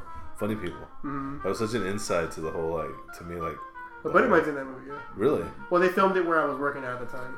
Yeah. nice, nice. Yeah, but like I was like, okay, there's like three levels. You got the, got the major comedian, movie star, all that. Yeah. Adam Sandler. Then you got sort of the mid-level comic, kind of up and coming Jonah Hill, and then you got Seth Rogen who's just starting out Yeah. thing. So Yeah, writing jokes and all that. shit. writing jokes and all Mhm. that. So That's what ends up happening. You just write. Yeah. That's what ends up happening for a lot of people. Like, they're you're fun enough to do it, but you don't have it when you're, it comes to stage. But you still write really good, so you end up mm-hmm. becoming a writer. Yeah, you end up just becoming a comedy writer or Yeah. write for other people or whatever the Yeah, fuck. Or you do a podcast. you we know? do a podcast. yeah, it's so much easier. yeah. So yeah, that's the, the, the goal, man. Hopefully, like within the ne- next year, I can do something like that. That's cool. Yeah, you know, do the New Year, New You thing. You know. New Year, yeah, well, not me necessarily, just new, No, you're new us. new us, new us, man. What so I'm, I'm currently podcast free, so I'm spitting ideas here. Right now. you get this one once a month. you know? Yes. Yeah. Well, well, this will be your your My uh, once a month one? Yeah, My- my exactly. fix? Your release. Ah, sweet release. You'll release. get your fix there. Yeah. You'll get your- This is my Crown Royal books. Hey, what are you doing here? what are you doing here? That's it too. You, You should do the Bobby noise. I didn't think I could do it. yeah, that face like to this day. That's how I come. That's how it and it's like yeah, visual. yeah. But even Luanne's voice, like surprise. then Bobby, yeah. she was such a like Brittany Murphy, uh, just as a person, had such a Fucking love Because like if nobody said it was Brittany Murphy doing Luanne, like I would have never known. No. It's like a completely different version. I'm like, man, yeah. she was probably like so like, I wonder how she got picked for that role. Huh? That was a weird one, yeah. Yeah. Because he wasn't, she wasn't in uh, wasn't anything, right? As No, at that point remember. she done movies, but she wasn't a starring or a starring role in anything. Yeah. I mean, she was still rolling with the homies by then. Yeah, exactly. She was clueless and Girl Interrupted, and she didn't get. Or uh, what was that one with Michael Douglas? I think that was the biggest role Uh. I'll never tell. Uh, Girls hide Won't and Tell? seek. Uh, Don't tell a spider. I don't know. Don't say a word. Don't say a word. There you go. Regardless, uh, irregardless, uh, Manic. She was. Oh no, no. I'm thinking something else. Truly. which one? Irregardless. Irregardless, but Manic. Irregardless. she was great. I, she was like, if you look at She was beautiful. my quote unquote like locker or wall or whatever, it was her and Gwen Stefani in, in Iraq that I had. Really? Up. Brittany Murphy? Mhm. Mm, all right. Yeah, I always thought it. my wife kind of looked like her, so I was like, oh, maybe that's there's something there, but It's like a Brittany Murphy was Mexican like Brittany Murphy. Yeah. Like Well, Brittany I don't think Jackie looks nice. yeah. She looks Russian as shit. I always tell people she's Russian. She's Russian. Her dad's name is Ivan, which is true. Her dad's name is Ivan or some shit. yeah. That's pretty funny. Did she like doing the podcast that day? No, she hates doing She hates doing the yeah. podcast that She day. hates yeah. She's not a. Uh, she doesn't like hearing herself or being center of attention. Yeah. Really? Yeah. Oh, I love it. She's like my daughter. She's like my daughter's the same way. That's one of the reasons I, I bring up Tommy more than her, just out of respect because Gwen's such an introvert where she doesn't like mm, shine the light away from me type of thing. So, Mhm. so I don't bring her up as much. But uh, But she's into music. That's the thing that trips me out. She's music musically inclined, right? yeah. I mean, what I Otherwise, home and. I'm like, oh shit, this is a tight song. And she's like, and what is this? I'm like Queen. I'm like, oh okay, cool. All right. I didn't even know this song. I, I feel stupid. Oh, fuck. I should. I felt like I should have known that one. You're like bicycle, Yeah. bicycle. it was a good jam. What is it? It's a good jam, man. This Gonna is- take me home tonight. Queen, you say? Queen, do, can we get tickets? Are they touring? No, you know what? I, what I thought I was like, oh shit, tight. Um, yeah, not that. Uh, I was like, man, I was like, because I'm trying to pretend like I know. I do know, but I kind of forgot. Like, oh man, who was the before Brian Brian Johnson? Who was the singer of ACC? I forgot. His name was something. Like, he's like Bon Scott, but she gave me such a condescending, like it was Bon Scott. You know, like oh like shit. I'm disgusted that I had to tell you this. yeah, you know, like oh, like oh yeah, that's right. Like yeah, that's right. Yeah, like oh fucking goddamn it. Yeah. You're like, she's like, uh, Bon Scott. Like, what was her last album? so she doesn't like, does she like like popular music or Yeah, I think so. like current music and stuff like that too? I don't think I've ever heard her like she'll download whatever. I, I'm trying to think of the most recent shit she's downloaded. Of, uh, But is she like- like, is she downloading Quavo? Is there, are the Migos on her no, radar? I'm even trying to think of girl poppy shit like Ariana Grande or something. Mm, no, I don't think so. Last shit she downloaded was um was some Fleetwood Mac. Jeez. I don't. Yeah, I can't think of anything popular. Nothing Not that she that. doesn't like popular shit. Maybe some Lady Gaga, I guess. Yeah, which she's Well, also- she's good. She's actually she's a real musician, so Yeah. that counts for something, The right? Star Born, the Stars Born soundtrack is amazing. I heard it's good. I haven't seen the movie either. You haven't seen the movie? Mm. No. And I like. I have a big crush on Lady Gaga too. Yeah, the girls uh, went to go see it and they loved it. They saw it twice. They said they cried. Oh, both okay. times. Yeah, they said it was good.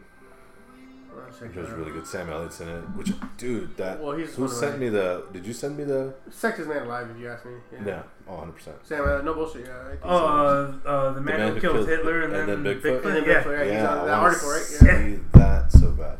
Yeah. Yeah, that was pretty good. Yeah, Yeah. that was pretty good. Sam Elliott's amazing. I love Sam Elliott. But he was yeah when he was in Star Wars Born, supposedly he was good. I've seen like scenes because to me like I gotta go. I want to if I if I'm gonna go watch a movie, it's gotta be worth me going to Cinep- Cinepolis to go see it. Mm-hmm. If it's it not, yeah, Is that far or is that? no, it's like right down the street. oh, so Yeah, I can walk there. oh, I don't. and it's still got to be worth. It's still gotta be worth it. okay, I think that says more about you than the Yeah, movie. says- okay, okay. Hey, you like a movie? Ah man, is it worth this four minute walk? Nah, it's fine. I'll wait for it to come on Netflix. Ah, fuck it. I'm watching Botched. Fuck it. Like Aquaman, I'm struggling to see, but I want to go see it. I think I'm gonna see it. You gonna see it? Yeah, I think I'm gonna see it this weekend maybe.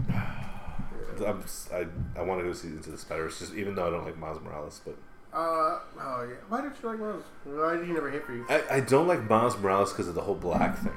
I'm just kidding. Uh, it's it's the power. only it's, half black, yeah, it's only half black. Um, no, it's the. Um, it's you know what it is. It's the powers that he has. Okay, they're different from your They're average Spider-Man. slightly different from Spider-Man. So to you, it takes away from what Spider-Man's supposed to be. Yeah, like to me, Spider-Man is the is a the web slinging, wall crawling. Even though the, he wasn't like, even though Tobey Maguire I think fucking butchered it for me because of the fucking little bumps. Yeah, I get it. Yeah. But like, he made his web shooters. Like that was his thing. Like, I wanted Miles. If Miles is gonna take over the mantle, Yeah. be But this is progression. right, and that's, Yeah. that's again. That I don't- is some- I don't progress much. This is a, a, a hin- this is a hang up on your side. Not Yeah, it's for me. yeah, It's for me. Yeah. It's not that it's not a good. It's not again. I, anything I like if his name was even something else, it'd be completely different. Yeah, it'd be completely different for me. Like, um, I don't. This might be the equivalent of when like anybody else but Bruce Wayne plays Batman. It's just like Yeah. that kind of thing. And Terry McGinnis, like everyone was in love with Batman Beyond, but I was like, ah, it's all right. Yeah. But it's not to me. It's like it's not. It's for me. Like it's I, anything I judge or critique, it's always going to be for Yeah, me, like art or anything like that. It's for me. It's it can be for everybody else. Like if you guys love it, go watch it, do your thing. But for me, it's like I have these certain expectations for my viewing pleasure. This might be the the equivalent of like when that Filipino dude took over for Journey. You know what I'm saying? Like it, Oh, it's something like that. Like that's not. It's good, and if I didn't know about the previous one, it, I'd like it. But because that previous knowledge, it forces me to. I already have my arms crossed when I listen to it. Yeah. Kind of the same way prior to Miles Morales, huh? Yeah, Especially that his powers aren't the same or whatever. it's just yeah, like the stinging. I didn't really. I was like cool, and then he gets the web shooters from Mhm. Peter, and like I know the the basic Yeah, storyline, so it's yeah. like, all right, you know. yeah. Because ultimately like and it's like and, and, and i hate to say it because it's like diversity for the sake of diversity but like We've talked about this before, and you've brought this up uh, with like Asians in Star Wars. It's very similar, like because I was with you at, at first. I used to feel the same way about how you're just you're only being diverse just to apply to a, a broader market rather than give it to the artist the, sto- the story or the story or to progress, you know, whatever. And I get that, and that makes sense. And, and Die Hard just would be with you, but I also feel I came around because I felt like, well, there's a little black kid or a little Puerto Rican kid that feels like, oh shit, there's a Spider Man that's really closer Yeah. to me, and to that individual, that means something to him. yeah 100% And I'm kind of with. I get it. The big wigs, the, the guys on top, just want to make money and they're Yeah. trying to broaden their spectrum or whatever. hmm That little kid, that little Mexican kid, that little black kid, that little Puerto Rican kid doesn't give a fuck about that. no You know, there's some guy, there's some you know Mexican kid out here with last name Morales that's like, oh shit, you know, I can relate to this better. yeah and that, and to me like but i mean call i mean again it goes back to like the old fashioned things like don't disrespect or don't shit on the old shit just because it's old you know Yeah. So back then, like there was no such thing as diversity. It's like kids like like kids like Right. Superman, Right. black, Mexican, white, He Man. Yeah. I mean, Chris more current She-Man, example. I'm just saying. She Man. There's no She Mans. Or But- Hira. Hira. but there was like you like everyone liked He Man. Mexicans loved He Man, but He Man was clearly white. You know what I mean? Like so there wasn't. I think the Little Rascals even had uh, a members only club, He Man Woman Haters, yeah, right? He Man, woman haters. Well, they had the no Homer. There's no homers. No, we I could have one. You let Homer Glumplen in. But yeah, so it's like either you're gonna either you're gonna say, okay, let's have more diversity, then then fine, let's have more diversity, but Make your own brand new character instead of yeah, replacing an old one just because you want to buy Yeah. off the title or the license Yeah. of the old one. Yeah. like You really want oh, to live off the legacy of a previous one to Yeah. keep those same numbers. you should instead have Spider Boy make a Spawn because Yeah. Spawn was a fucking Spider Boy. Spider Boy or like Spawn know, was a brand new character, African American with diversity. yeah, and, it, and he didn't rip off it. Well, he ripped off three people, but I, I mean, like it wasn't a shitting off of someone else's legs. It was a brand new character. Make a blade. You know what I'm saying? Yeah. Like, yeah, I get exactly what you're saying, yeah. and, I there's, agree with you. There's plenty of characters like they did Black Panther perfectly. Yeah, because I love that movie, and it's always been a black character Mm-hmm. and solidly written, solidly written in the movie, played brilliantly by um, Chadwick Boseman. Chadwick Boseman. Um, so you have all this, and you have this material to work with, and but now you have to like, well, we have alternate universes, and there's alternate Spider Mans, and there's- which is cool, but now you're just you're diluting it more. You're Mhm. diluting it when it should be one universe, one thing, consistency. You know what I mean? Like just let it all culminate. Continuity. Continuity. Yeah, You spend Like, so much time oh. investing yeah, in these stories and buying these things. Like all of a sudden, you're gonna change it just because you want new blood. Yeah. Hey, man.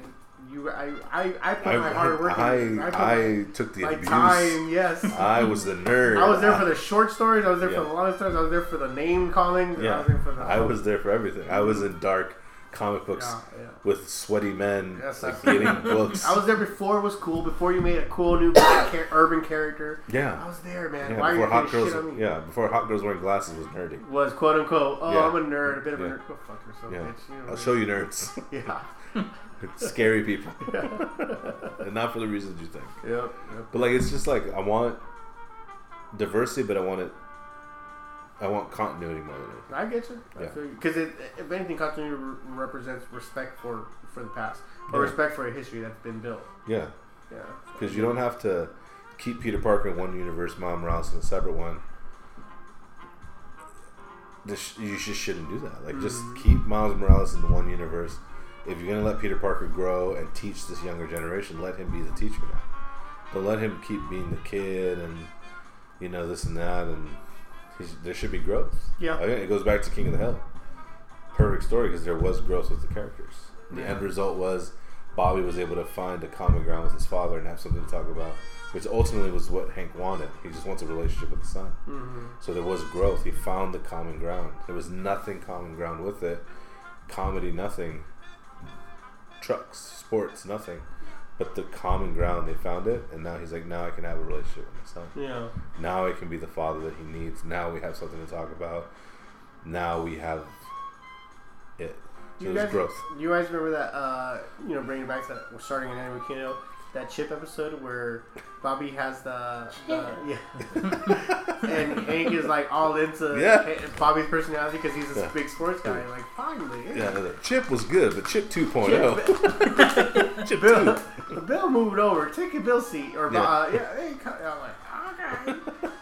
And when Bobby tries to have that same relationship with uh, with Hank without him, like it doesn't work. Come on, Hank. Yeah. Come like I told you not to do this or Yeah. whatever. definitely treats him. Oh, I love it. Yeah, it And then he like he gets destroyed, and he's like, he's like, but I mean, let's be real. Chip never had the neck to be a football player. He's gonna have the neck of Roger Staubach, the arm, the arm of Dandy Don Meredith. He's like making the perfect. Making his perfect son. Replacing Bob- Bobby's just taking a shit back. Yeah, oh my god. He's like, he's like the the star gets top billing. What a That was a good one, man. What a dick. yeah. The star gets top billing. You see what I'm saying? The star gets top billing. oh man. That was good stuff. Bug was in that episode. Who? Dale's dad, when he has a little flashback, happy birthday, Oh, yeah. Squirt, where, where it shows, like, you know, like, how he got, like, traumatized by the Yeah. doll. Like, time, you yeah. know, yeah. Oh right, right, right, right. That's too He's like, ha, ha, ha, ha, ha, ha. Ah. The best was in, uh, his, in that one episode where Dale's dad is gay, and, the, and his boyfriend comes up. He's like, he's like, we got we got to go to uh, Tim and or so What and was his name? so. Luis? Yeah. No. What was it? Uh, Juan Pedro. Oh, Juan Juan Pedro. Pedro. I'm just. He's like, we got. We got he's like, he's like, we're gonna play uh, Stratego or something. He's gonna play some game with these other two gay guys. He's like, and I'm, he's like, I'm making paella. It's decadent. so I'm just imagining like these guys just busting nuts inside the fucking paella. That's what decadent means? I don't know. I mean, again, I don't. horrible misconceptions of gay people. dude. I'll tell you right now. That's horrible. But that's like, hey, do you want to go, Hank? He's like, no. No. Dale's like, I love paella. And then his dad's like, ah, what to do? What to do? What to do. Dude, it's just like a good, good show. It's the best. That was a good episode. Right. That was like, well, yeah, one of the best episodes. Definitely top five for me. Was one, that Oh, that episode. Yeah. Anything with Gilbert, top two. Yeah, top same. Same, Gilbert. same, top two Gilbert was it was good. Uh, the Uh, one well, no with- doubt for me. Well, no doubt was Oh, uh, that was my favorite. Hamster Girl- Boy, yeah, Hamster Boy. Hamster Boy, and uh, no, was it? Squirrel. Kidney Boy and Kidney Hamster Boy, Girl. Kidney Boy and Hamster Girl, yeah. Kidney Boy and Hamster Girl was good. Actually, the, some of the Ladybird episodes really got to me when Hank Hank's just affectionate for Ladybird. Uh, it was really I don't know when Ladybird was trying to get pregnant, or he was trying to get her pregnant. Oh yeah, yeah, yeah. and it yeah. was Because she had a nar- narrow uterus. well, like he, like he, she was just old, I think, and they were trying to do their best. But yeah, I, I, some of those episodes really, really meant a lot. Like oh. When Hank explains what they meant, what she represents to him, because Yeah. it was a time when Bobby got pregnant, uh, a miracle baby, basically. yeah, we were able to. Yeah. And it was because, you know, Ladybird was introduced or whatever. Yeah, it's good stuff. It's good. Man, this show's amazing. Can't speak anything. And nothing bad about it, except for Peggy. Except for Peggy. Uh, praises. we're coming to the end pretty soon. Uh, Yeah. Get into the, but this is a lot of fun, man. Any, any last minute uh, things you want to bring up? right Did you finish your Christmas shopping, man? No, I have not. No. Have you started? Yeah, I started. I'm ha- I mean, I got my immediate family done with me, my wife and my kids done, but I still need my mom, grandma, yeah, that kind of So, do you still get your kids a lot of gifts? No, No. one from each of us, basically. Really? Yeah, I mean, we it's because it's different because it's not like um, birthday's the same thing. We don't really get them a, a lot of stuff because number one, they're very conscientious of uh, we ask them, "What do you guys want?" Like, no, nothing. We're good. We don't, you know. They're very They have, they have everything they need, that kind of. They have that mentality. but they have that mentality. It's like not yeah, you mentality, but they don't want us to spend money on them, Right. which is very rare for a kid to have. But it's good. Yeah. thing that they have it. And number two, when we do buy stuff, we really do like it'll be a Tuesday, and we're like, "Oh, you guys want? Oh, yeah, I get it. Don't worry, man. I'll pick it up for you." So it's not like we save up for their birthdays or Christmas to get them what they Yeah. wanted all year. Like if, if something's around, we have the money, we're able to get it, we'll get They it. get it throughout the year, so they're Exactly. they're like, hey, we'll get it. Like mom and dad aren't like that. It's not the mentality of like you want something, you can't have it because because we're saving it for. It's not that mentality. Yeah. So they're very conscientious of. Uh, of, and they're very, they're very aware of uh, just how our finances work. That you can't always have everything you want at, the moment you want it. Right. I tried to give my daughter, oh, here's twenty bucks for if you want it for school. Like, no, I'm okay. You know, like what? What are you talking about? Would have jumped at the chance. Yeah, legit. Like 20 that was not me at all. Like thanks, man. I'll- Yeah. yeah. no shit. You got more now, you know. uh, so I'm glad they have that certain mentality. But yeah, well, for for the most part, just one gift from me, one gift from their mom, and that's it. Everybody else can get them something if they want. You know, like Mhm. their aunts or grandmas. Obviously, you can just pull them. But Mhm. yeah, we don't do that Sharon gift shit. No, I really just don't. it's good. No, it's good. Yeah. It's 100 percent good. Uh, oh, yeah, we'll see. we'll see. Till there's a shotgun in your face. You never got me a gift. Yeah, that's it. Yeah, like, I'm sorry. sorry. You gotta sit on hold. It's like, Where's my cold cream gun? I think when he pushes it. I think I'm just gonna go the easy route though for like just bottles of wine for the aunts and grandmas and uncles. It's easy. Here, go buy wine, nice little roses or chocolates with it. Right. There you go. All There you go. That's all you need. All you. Yeah, no. For us, for us, it's a little different, just because it's like you you want to do. I mean, again, like I have adult stepdaughters, so like Mhm. it's the same thing. Like they buy their own shit, like they, they get gifts and stuff like that. But then you're like, all right, well, I still need to get a gift, so you try to like, okay, well, I got so and so this much, and then I got so and so this much. Well, this was a little more, so let me get her this, and then you get her something, and you're like, oh shit, it's more than it's more here now. So you're even just like, you out? gotta even this out, and then you're like, shit, I'm at this amount. And you're like, all right, well, just give it to them now, and they're like, well, thanks, but we're already like adults now, Oh and my they get us all this stuff, and you're like, oh shit. So this year we, we pulled back and like we are like okay like we all came to agreement like Secret Santa no one's gonna get crazy Yeah, gifts yeah. and that's it because we're all adults now like they're adults. Everyone's got their jobs or something, right? Everyone's got their jobs, man, and it is what it is. So like like I said, I, what do I really need? I got all this finery. You know? Like if you want something, you buy it, right? Pretty much. Pretty much. I mean, there's definitely been some arguments lately. Oh, has like, there? well, toys will show up. She's Oh. like, yeah. She's like, wait, did you always have Biggie Smalls and Funko Pop for me? You got Gearhead. That's hilarious. Yeah, Gearhead. He has one of my favorite jokes, a Gearhead from Rick and Morty. He has one of my favorite show uh, jokes in the whole show. When it's like, you, yeah, I'm your friend, you call me Gearhead. That's like calling a China man, a Chinese man Asian face. Didn't he say his real name? He's like, that ain't Bill. Like, yeah, something like that. You call me Gearhead. You know what that's like? It's calling a Chinese man Asian face. good. Such a good joke. It's coming back, huh? God damn. Yeah, it's coming back. Hell yeah. It's coming back. They signed on for like what, like 200 episodes or something like that, or something Uh, crazy. so he said something like where it's going to be overwhelming. Like they're working on something big. Where when they come back, they're going to come back stronger. And that whole Yeah. bullshit. Yeah, so awesome, man. Awesome. oh, that'd be crazy. Such a fit. That uh, I've been saying it for the last few uh, episodes, but Rick and Morty and BoJack Horseman are like my two favorite cartoon shows right now. Really? Just that whole nihilism, I love it, man. I gotta get into BoJack. I I'm just it. so into al- lonely alcoholics for some reason. For I have reason, no I idea. don't know what you can see. It. Yeah, I don't know, but just very much into that. Especially when I'm traveling. Oh man, I put a gun to my head when I've been on the road watching BoJack oh, so many times. So bad. Yeah, so. uh, kidding, folks. Cry for help. I'm just kidding, folks. You settled out, Pete Davidson. We get it. hey man, Hey, Pete man. Davidson. I get, but who's the full? bu- Okay. God damn it, we're opening can of worms now. Dude, and he's a comic too, so I gotta feel for him. But at the same time, like fuck, he's young too, so he's a dumbass in that way. Oh lord! And then everyone's using mental health as a fucking excuse, which is even more more frustrating. Or, or Father died in infuriating. 9/11. I get it, yeah, Yeah. and he's made some really funny jokes about it. Yeah, he has. It is funny. But it's infuriating when people use mental health as an excuse. Kanye West is doing this lately, obviously, with the whole Pete Davidson thing, where Like, hey, mental health, nothing. You're just like, now you're using mental health as an excuse to be a fucking dickhead. Oh, mm-hmm. the whole time, the only reason you were offensive or the only reason you said all this crazy shit was because mental health, and that you're using that as an excuse. It's still not an. No, they're not forgivable. I'm sorry, you're you're you were if you were mentally ill or mentally or mentally well, you'd still be a fucking douchebag. Stop using this as an excuse because you're making every- everybody else look bad that legit have problems. Even if you do or don't have mental health issues. And at the same time, who doesn't have mental health issues? We all fucking a little bit nuts, you know? If you're alive, We're yeah. literally self medicating as we speak with alcohol. That's all we Come on. do. Yeah. My thing was like he he used it, but it's like you have the resources to fix it, Mm. and you've had like why why is it now it's an issue just because the girl like the Well- girl's the issue like Well, I, uh, yeah, or if you want to use that to sidetrack away from your the, whatever's going on. Yeah. Let's bring that so they could get me a little more sympathy or whatever. yeah You know, this is the equivalent of like the fires going on now, or not now, but uh, like a week ago or a couple weeks ago in Southern California. Mhm. Where are these fires happening at? They're happening in like ma- the rich areas, the places where they can afford to have fire Yeah. insurance. Imagine these fires are going on in Inglewood or Compton or way different story.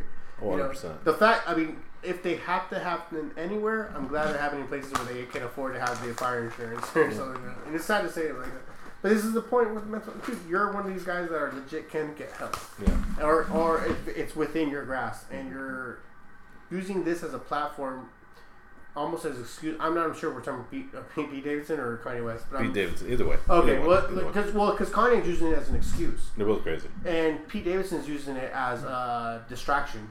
So that's the that's the only difference. One's a little bit, and also Kanye isn't like he like fucking forty. Pete Davidson at least has an excuse of being a young dumbass. that's another one. yeah 100 percent Like, like, you know? Kanye I'm over like dude uh, no I'm over Yeah. like you're cool like your music was cool like your first two albums were great Yeah, Heartbreaks and uh, 808s and Heartbreaks is good but other than that like you're not worth. Right. me stressing over Yeah. like I'm not gonna oh he's sick I'll pray he's worth millions of dollars and he's banging Cool. Kim Kardashian Yeah, he's, sorry. he's he's gonna be okay. he's all right. He's fine. They Yeah. have their own like private firefighters too. Yeah. Oh, they hired. Yeah, they hired. Yeah. The, Private firefighters. that like- was the big dick energy I, I was wanted like, to hear oh, from man. Kanye West. He's like, I don't trust these firefighters. Private firefighters. It's just like, That's the best, And you know what? They're they're probably the same firefighters working on the side. That's all. Yeah. It's like, oh, just change your hat. Yeah. Legit, that's what it is. They Put it on forward. fire uniform. We're good. We're good. Yeah. Take my way, Taj. Would you say chief? Uh, do what the kid says. Ah, this is fun, dude. Uh, thanks, man. Thanks for having us over, man. Appreciate Always, it. man. Yeah. Anytime. Anytime. Once a month, obviously, apparently. So, yeah, if we until- can, like if I'm home, yeah. Yeah, man, absolutely. please. Let's try to do it. Um, your, your last, what? How long ago did we record the last one? Like a month ago, two months ago? It was. Um, it was before Thanksgiving. Before Thanksgiving. yeah. Okay, so yeah, maybe Yeah. a month ago, and we barely put it up yesterday, so that'll be. I was for- waiting for it too. I kept. I kept trying to refresh it. I'm like, oh, he's out What, of what had town, happened? so- Yes, what happened was I usually don't take this with me, but I ended up taking it with me on the road, and I I set I mailed him a thumb drive, but whatever happened, he got lost in the mail, or whatever the fuck. But uh, he, he didn't end up getting it, so he had to wait till I got back so he could upload it. Uh, though, so so it, it was one of those issues. So sorry about that. For sorry for the wait, folks all uh, good. at home, but Oh, we didn't even touch it. I was gonna ask you why are you a vegetarian? I know you just said you did. You did it in the last episode. You were gonna. oh, go ahead. I'm, What Yeah, am I gonna do? this What? is a can of worms. Go ahead. Why a vegetarian? Why a vegetarian? Is it is it an animal thing or a health thing? Um, shit. God damn it, I'm out of here. um, well, like originally, um, it was a couple of years ago. I just ended up uh, getting really sick Mm-hmm. because I uh, just long story short, I just had some really fucked up ass eating habits. You know, just growing up, whatever.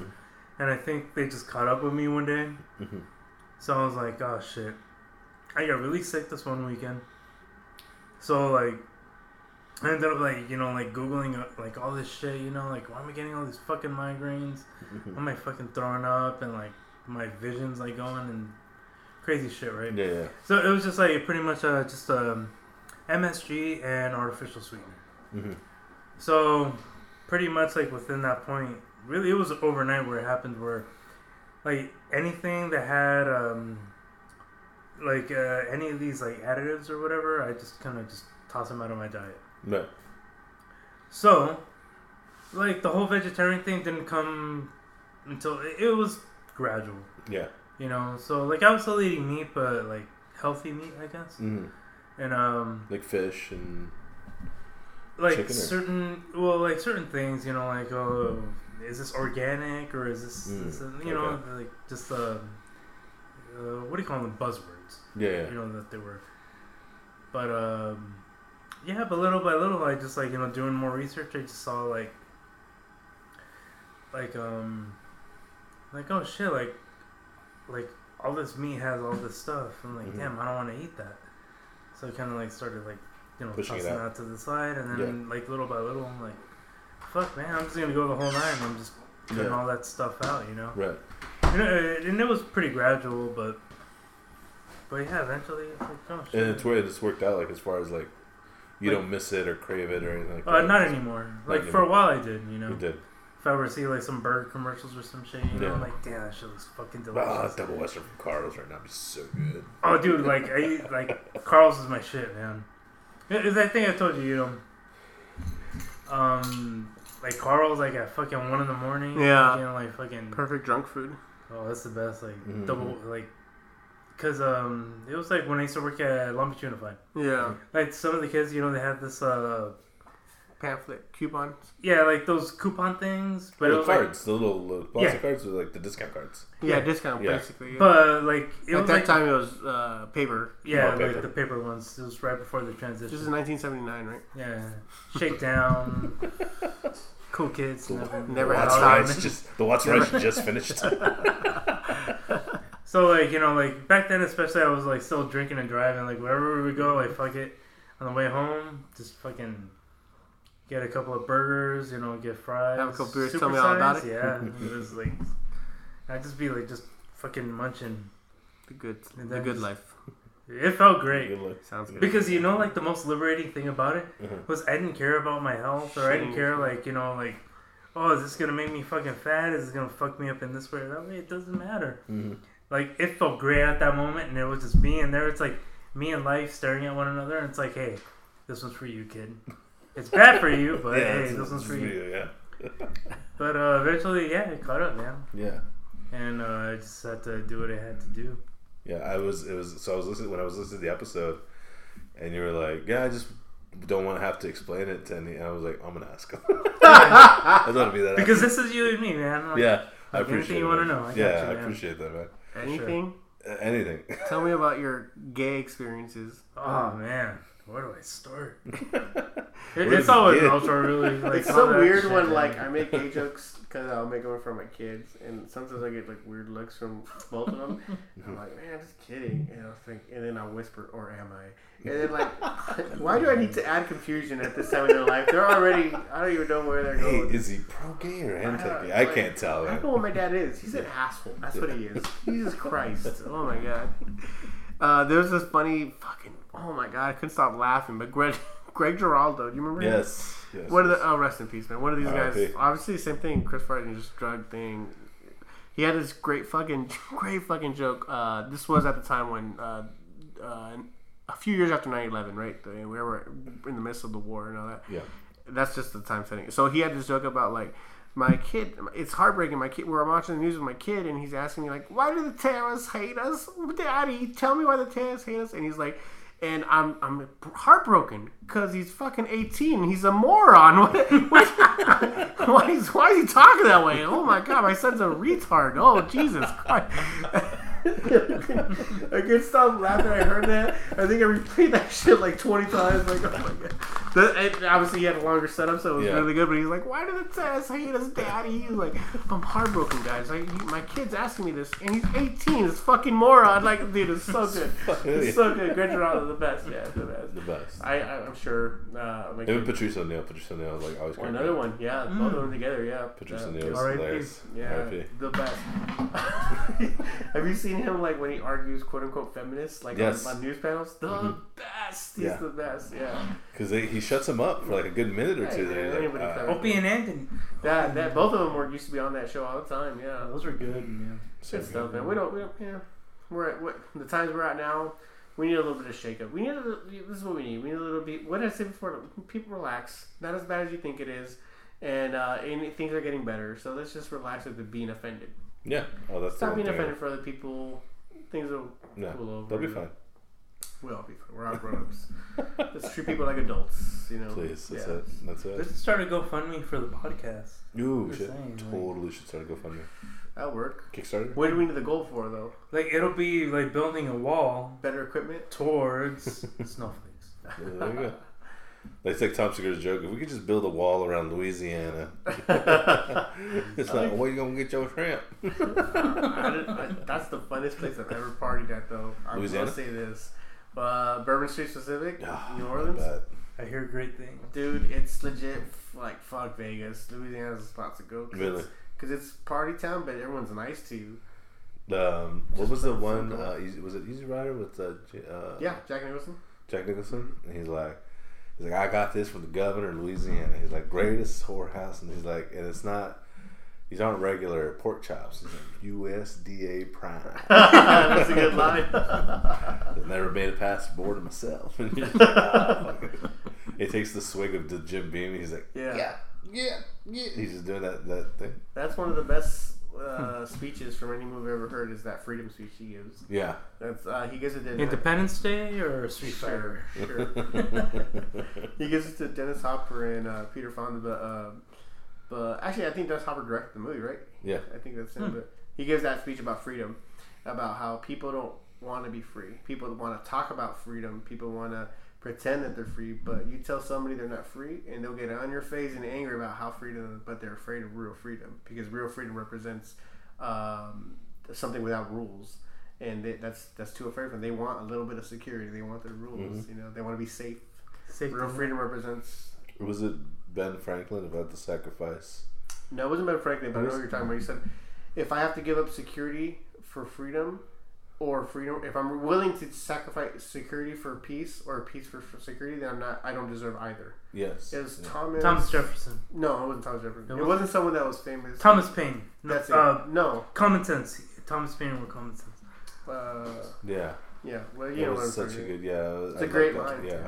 Yeah. Because I, I argue with my sister. My sister's like really like she's not conservative, but in that sense, like she's um my thing is like police brutality. Like I'm against it. She's like, well, if you have nothing to hide, you shouldn't run from the cops. It's like that's not the point. Like the cops are there to protect you. They're not there to like just you know just harass you for no no fucking reason. They need to have a reason. You know. I've gotten pulled over so many times. Yeah. Recently in Texas, in the state of Texas, Yeah. that's definitely a difference. Yeah. They see a Mexican guy driving a black man in the passenger seat, Mhm. car with tinted windows. I definitely feel a little bit more over there than I do here. Yeah. Yeah. I don't know what it is, but Well, certain spots here, like I can't. The I get the cops will slow down yeah. just to, to look like just to see me like the look and they're like okay like No, but I'm with you. I understand what you're saying. It's like the police brutality thing. Yeah. Yeah. But you're, what you say, your sister's uh, for? So she's well, she's not for police brutality. She's like, you know, like all cops, like all this and that, and you know they they just don't. She just doesn't want to see like no questioning of authority almost because there's like the authority's there to protect us, and I'm So like, when I got, always. so I got pulled over. This one I got let off with a warning, quote unquote. But I get pulled over by this girl, and uh, this what uh, maybe like a month ago, right? It's in Texas, and she pulls me over and she's like, uh, "You were speeding." I'm like, "Man, are you- are you sure you got the right?" We're gonna be real polite about it. You sure you got the right vehicle? I was legit cruising. Mhm. We're we're coming back from lunch. We were just chilling, going 65, whatever. And it's like, no, no, no, you were speeding, man. I got it on video. You were in and out, sort of like, oh man, I'm, you know, no, but I'm positive you have the wrong vehicle. You, you might have mistaken or found somebody else. Like, no, it was you. We have a video on, uh, on camera. And I was like, okay, can I see the camera? Then like, yeah, no, no. She said like, I got on camera. I'll show you if you want. Okay, show me, because at this point, like, you're out of your fucking mind. Because I'm thinking in my head, dude, I was legit cruising. I'm chilling, and out of nowhere, the lights come on. I'm like, what? What is happening? All right, mm-hmm. fuck it, pull over. And then this bitch is fucking. I don't know what she's trying to make her quota or what the mm-hmm. fuck. And we I pull over, and now it's like getting a little bit more aggressive. I'm like, I'm like, ma'am. I, I'm trying not to be like, bitch, fuck. You. I'm like, ma'am, you're. I'm positive you're mistaken. Can you check your video? Just double check it. Like, oh, I can't check it now. I'm like, well, you told me you were gonna show me. I, I almost want to see it now because what are you looking at that I'm not looking at? And then my boy Javon, he's uh he's in the car screen. He's a black guy, so he's like, he's giving me this look like, dude, shut the, I'm about to get my ass beat. like, shut the fuck up. I was like, nah, dude, fuck this. Another cop comes and he's and he's pulling over. Hey, is everything okay? We're like, yeah, we're good. Um, but she's saying that, eh, this and that, and arguing. And uh, can we check the video? And he's like, well, not now. You have to argue in court. Like, oh, okay, fine. Well, we'll argue in court then. They go and they do the little thing, and um, they t- and she comes back like, okay, well, I'm gonna give you a warning.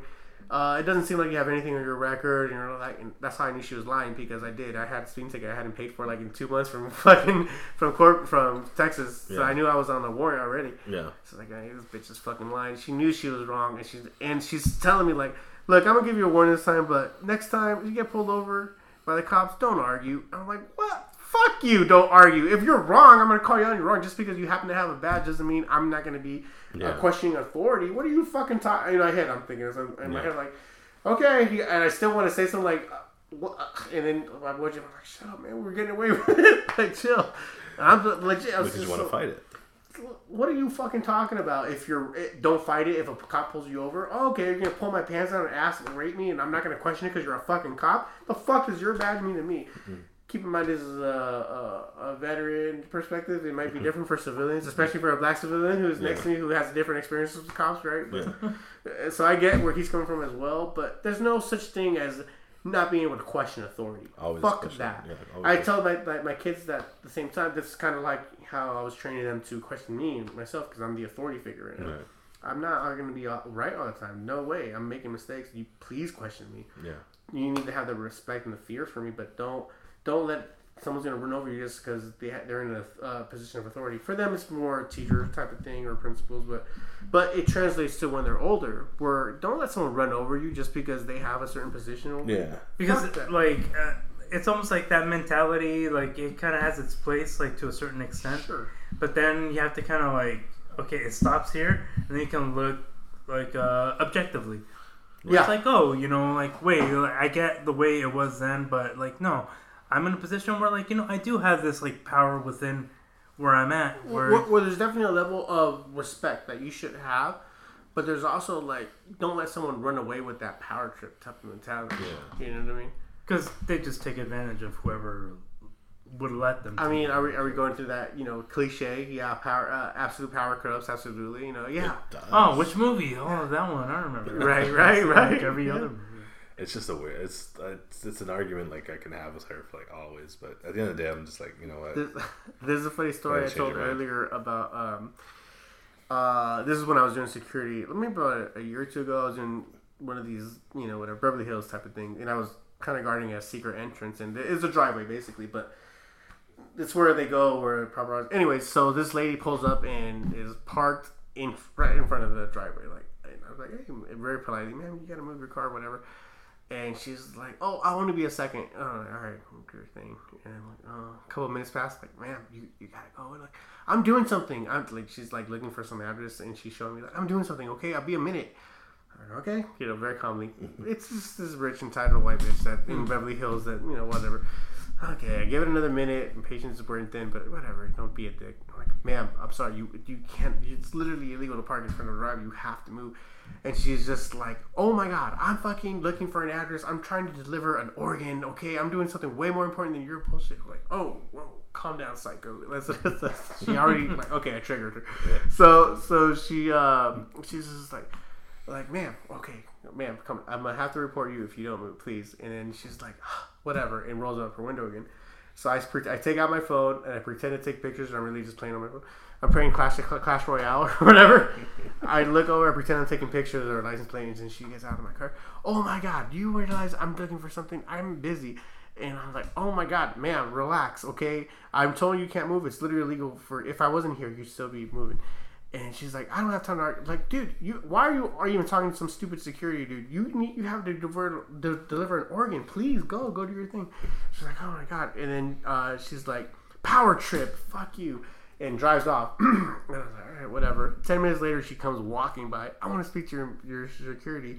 And I, or your manager, and I was like, "What are you talking about? What, man? I asked you to move, and you didn't want to move. I politely said to you, and you, and then you yell white power to me or driving off and she's like what? And i was like yeah why are you yelling white power to me dude? I'm a veteran. What how dare you speak to me like that? It's just like i said power trip. Like ma'am i heard you say white power to me. I don't want to get into this. Like, no no no i didn't say that. I didn't say that. So it starts like overcompensating. And I was like, uh, and the whatever the manager comes out and he's like, hey, this I think she voted for Trump. I don't know what's going on here. I'm being very sarcastic, and she's like, no, I didn't know. No, I didn't. I voted for Hillary. And like, uh, first of all, like, who gives a fuck, right? But she's like. You can tell she's overcompensating not to be labeled a Right, right, racist right, or whatever the fuck. Then she's yelling like, "White power to me, dude." Hey, I don't know what's going on. And like, we, yeah, we saw the video. Don't worry about it. Dude. But she's like, "I didn't say that. I didn't say." It was just so much like she wanted so much not Yeah, to. To be that person. Please don't portray me as this person that she's overcompensating for this much. It's such a. What's up with these people, man? What's What are you gonna do, man? What up with that? I like how the vegetarian when when the vegetarian question went into can of worms. like can of worms. I gotta go take this. Yeah, I don't think no, it's all good, man. It's Yeah. all good. It's hilarious. Though. Look, why, White why, power. White power. why do you White hate, power. bro? Huh? Why do you hate me? Why do you hate me? Now I know why you want to hate me. Because hate is the only thing you come to. What? I've seen it on TV lately. Lately? Yeah, that's it. Chelsea lately. I. Poems from Fred Durst Yeah. being recited. Yes, thank you. What was it Will? Uh, the Will Sasso? Was it When he makes fun of Fred Durst, yeah. That was pretty good. I don't know. To this day, I still think about White Power Lady White power. and how upset she was that I called her racist. Inadvertently called her racist. She was a That's always the thing, though, She's right? like, I'm not racist. I'm not racist. I'm not racist. I have black friends. Okay. Wow. Okay. I had a three way with four black guys. the other Yeah. day. Man, what you and your mother do on your own time. Yeah. um, So you. I don't. Do you, boo? All right, guys. Uh, we are coming to an end. Any more funny stories coming from Raul? No, no, not right Any now. more jacking off stories? With Oh, tons, tons, loads of it. I got loads of I them. got loads of them. Love, how about yourself? Any more vegetarian jack off stories? Vegetarian. It has to be I- that. It has to be that specific. Damn, I have to work on that. The Yeah. next time we have this episode, Yes. I will have a story. I guarantee you. Uh, this has been a lot of fun, man. I don't know what I. I, I almost don't want the night to end, but it's like we're in a three hour mark, and this is uh, It's three hours, really? Like three ten actually. So Yeah. we're over. Yeah. It always goes by so God fast. damn. That's what she said. Mm. All those sexy ass vegetables. Definitely won't end on that. Say something else, bro. Damn whores aren't sex workers. Shit, man, I can't know that either. Uh, G7. if you la piña colada. Oh, you know, Shannon, the Adam Sandler song tri- tribute to Chris Farley. Oh, that's great. Nope, not doing that. I'm just kidding. Let's let's Yeah, just Google let's make everybody Like, cry. Uh, guys, this has been Tears and Fears. Nope, that hasn't. That's a band. God damn it. Uh, this has been Snooze and Booze. Bring you cheers, beers, pretty good brews. Cheers. yeah. Is that how it goes? hmm Sure. Why not? Guys, this has been the Retro Convo. Bring you. Um, what was your sign off? Tears. Uh, Raul. This has been Raul from the Retro Convo. What was your sign off? That was it. Was it? I think so. I can't remember. It's been Raul from the Retro Convo saying "fuck you." Okay.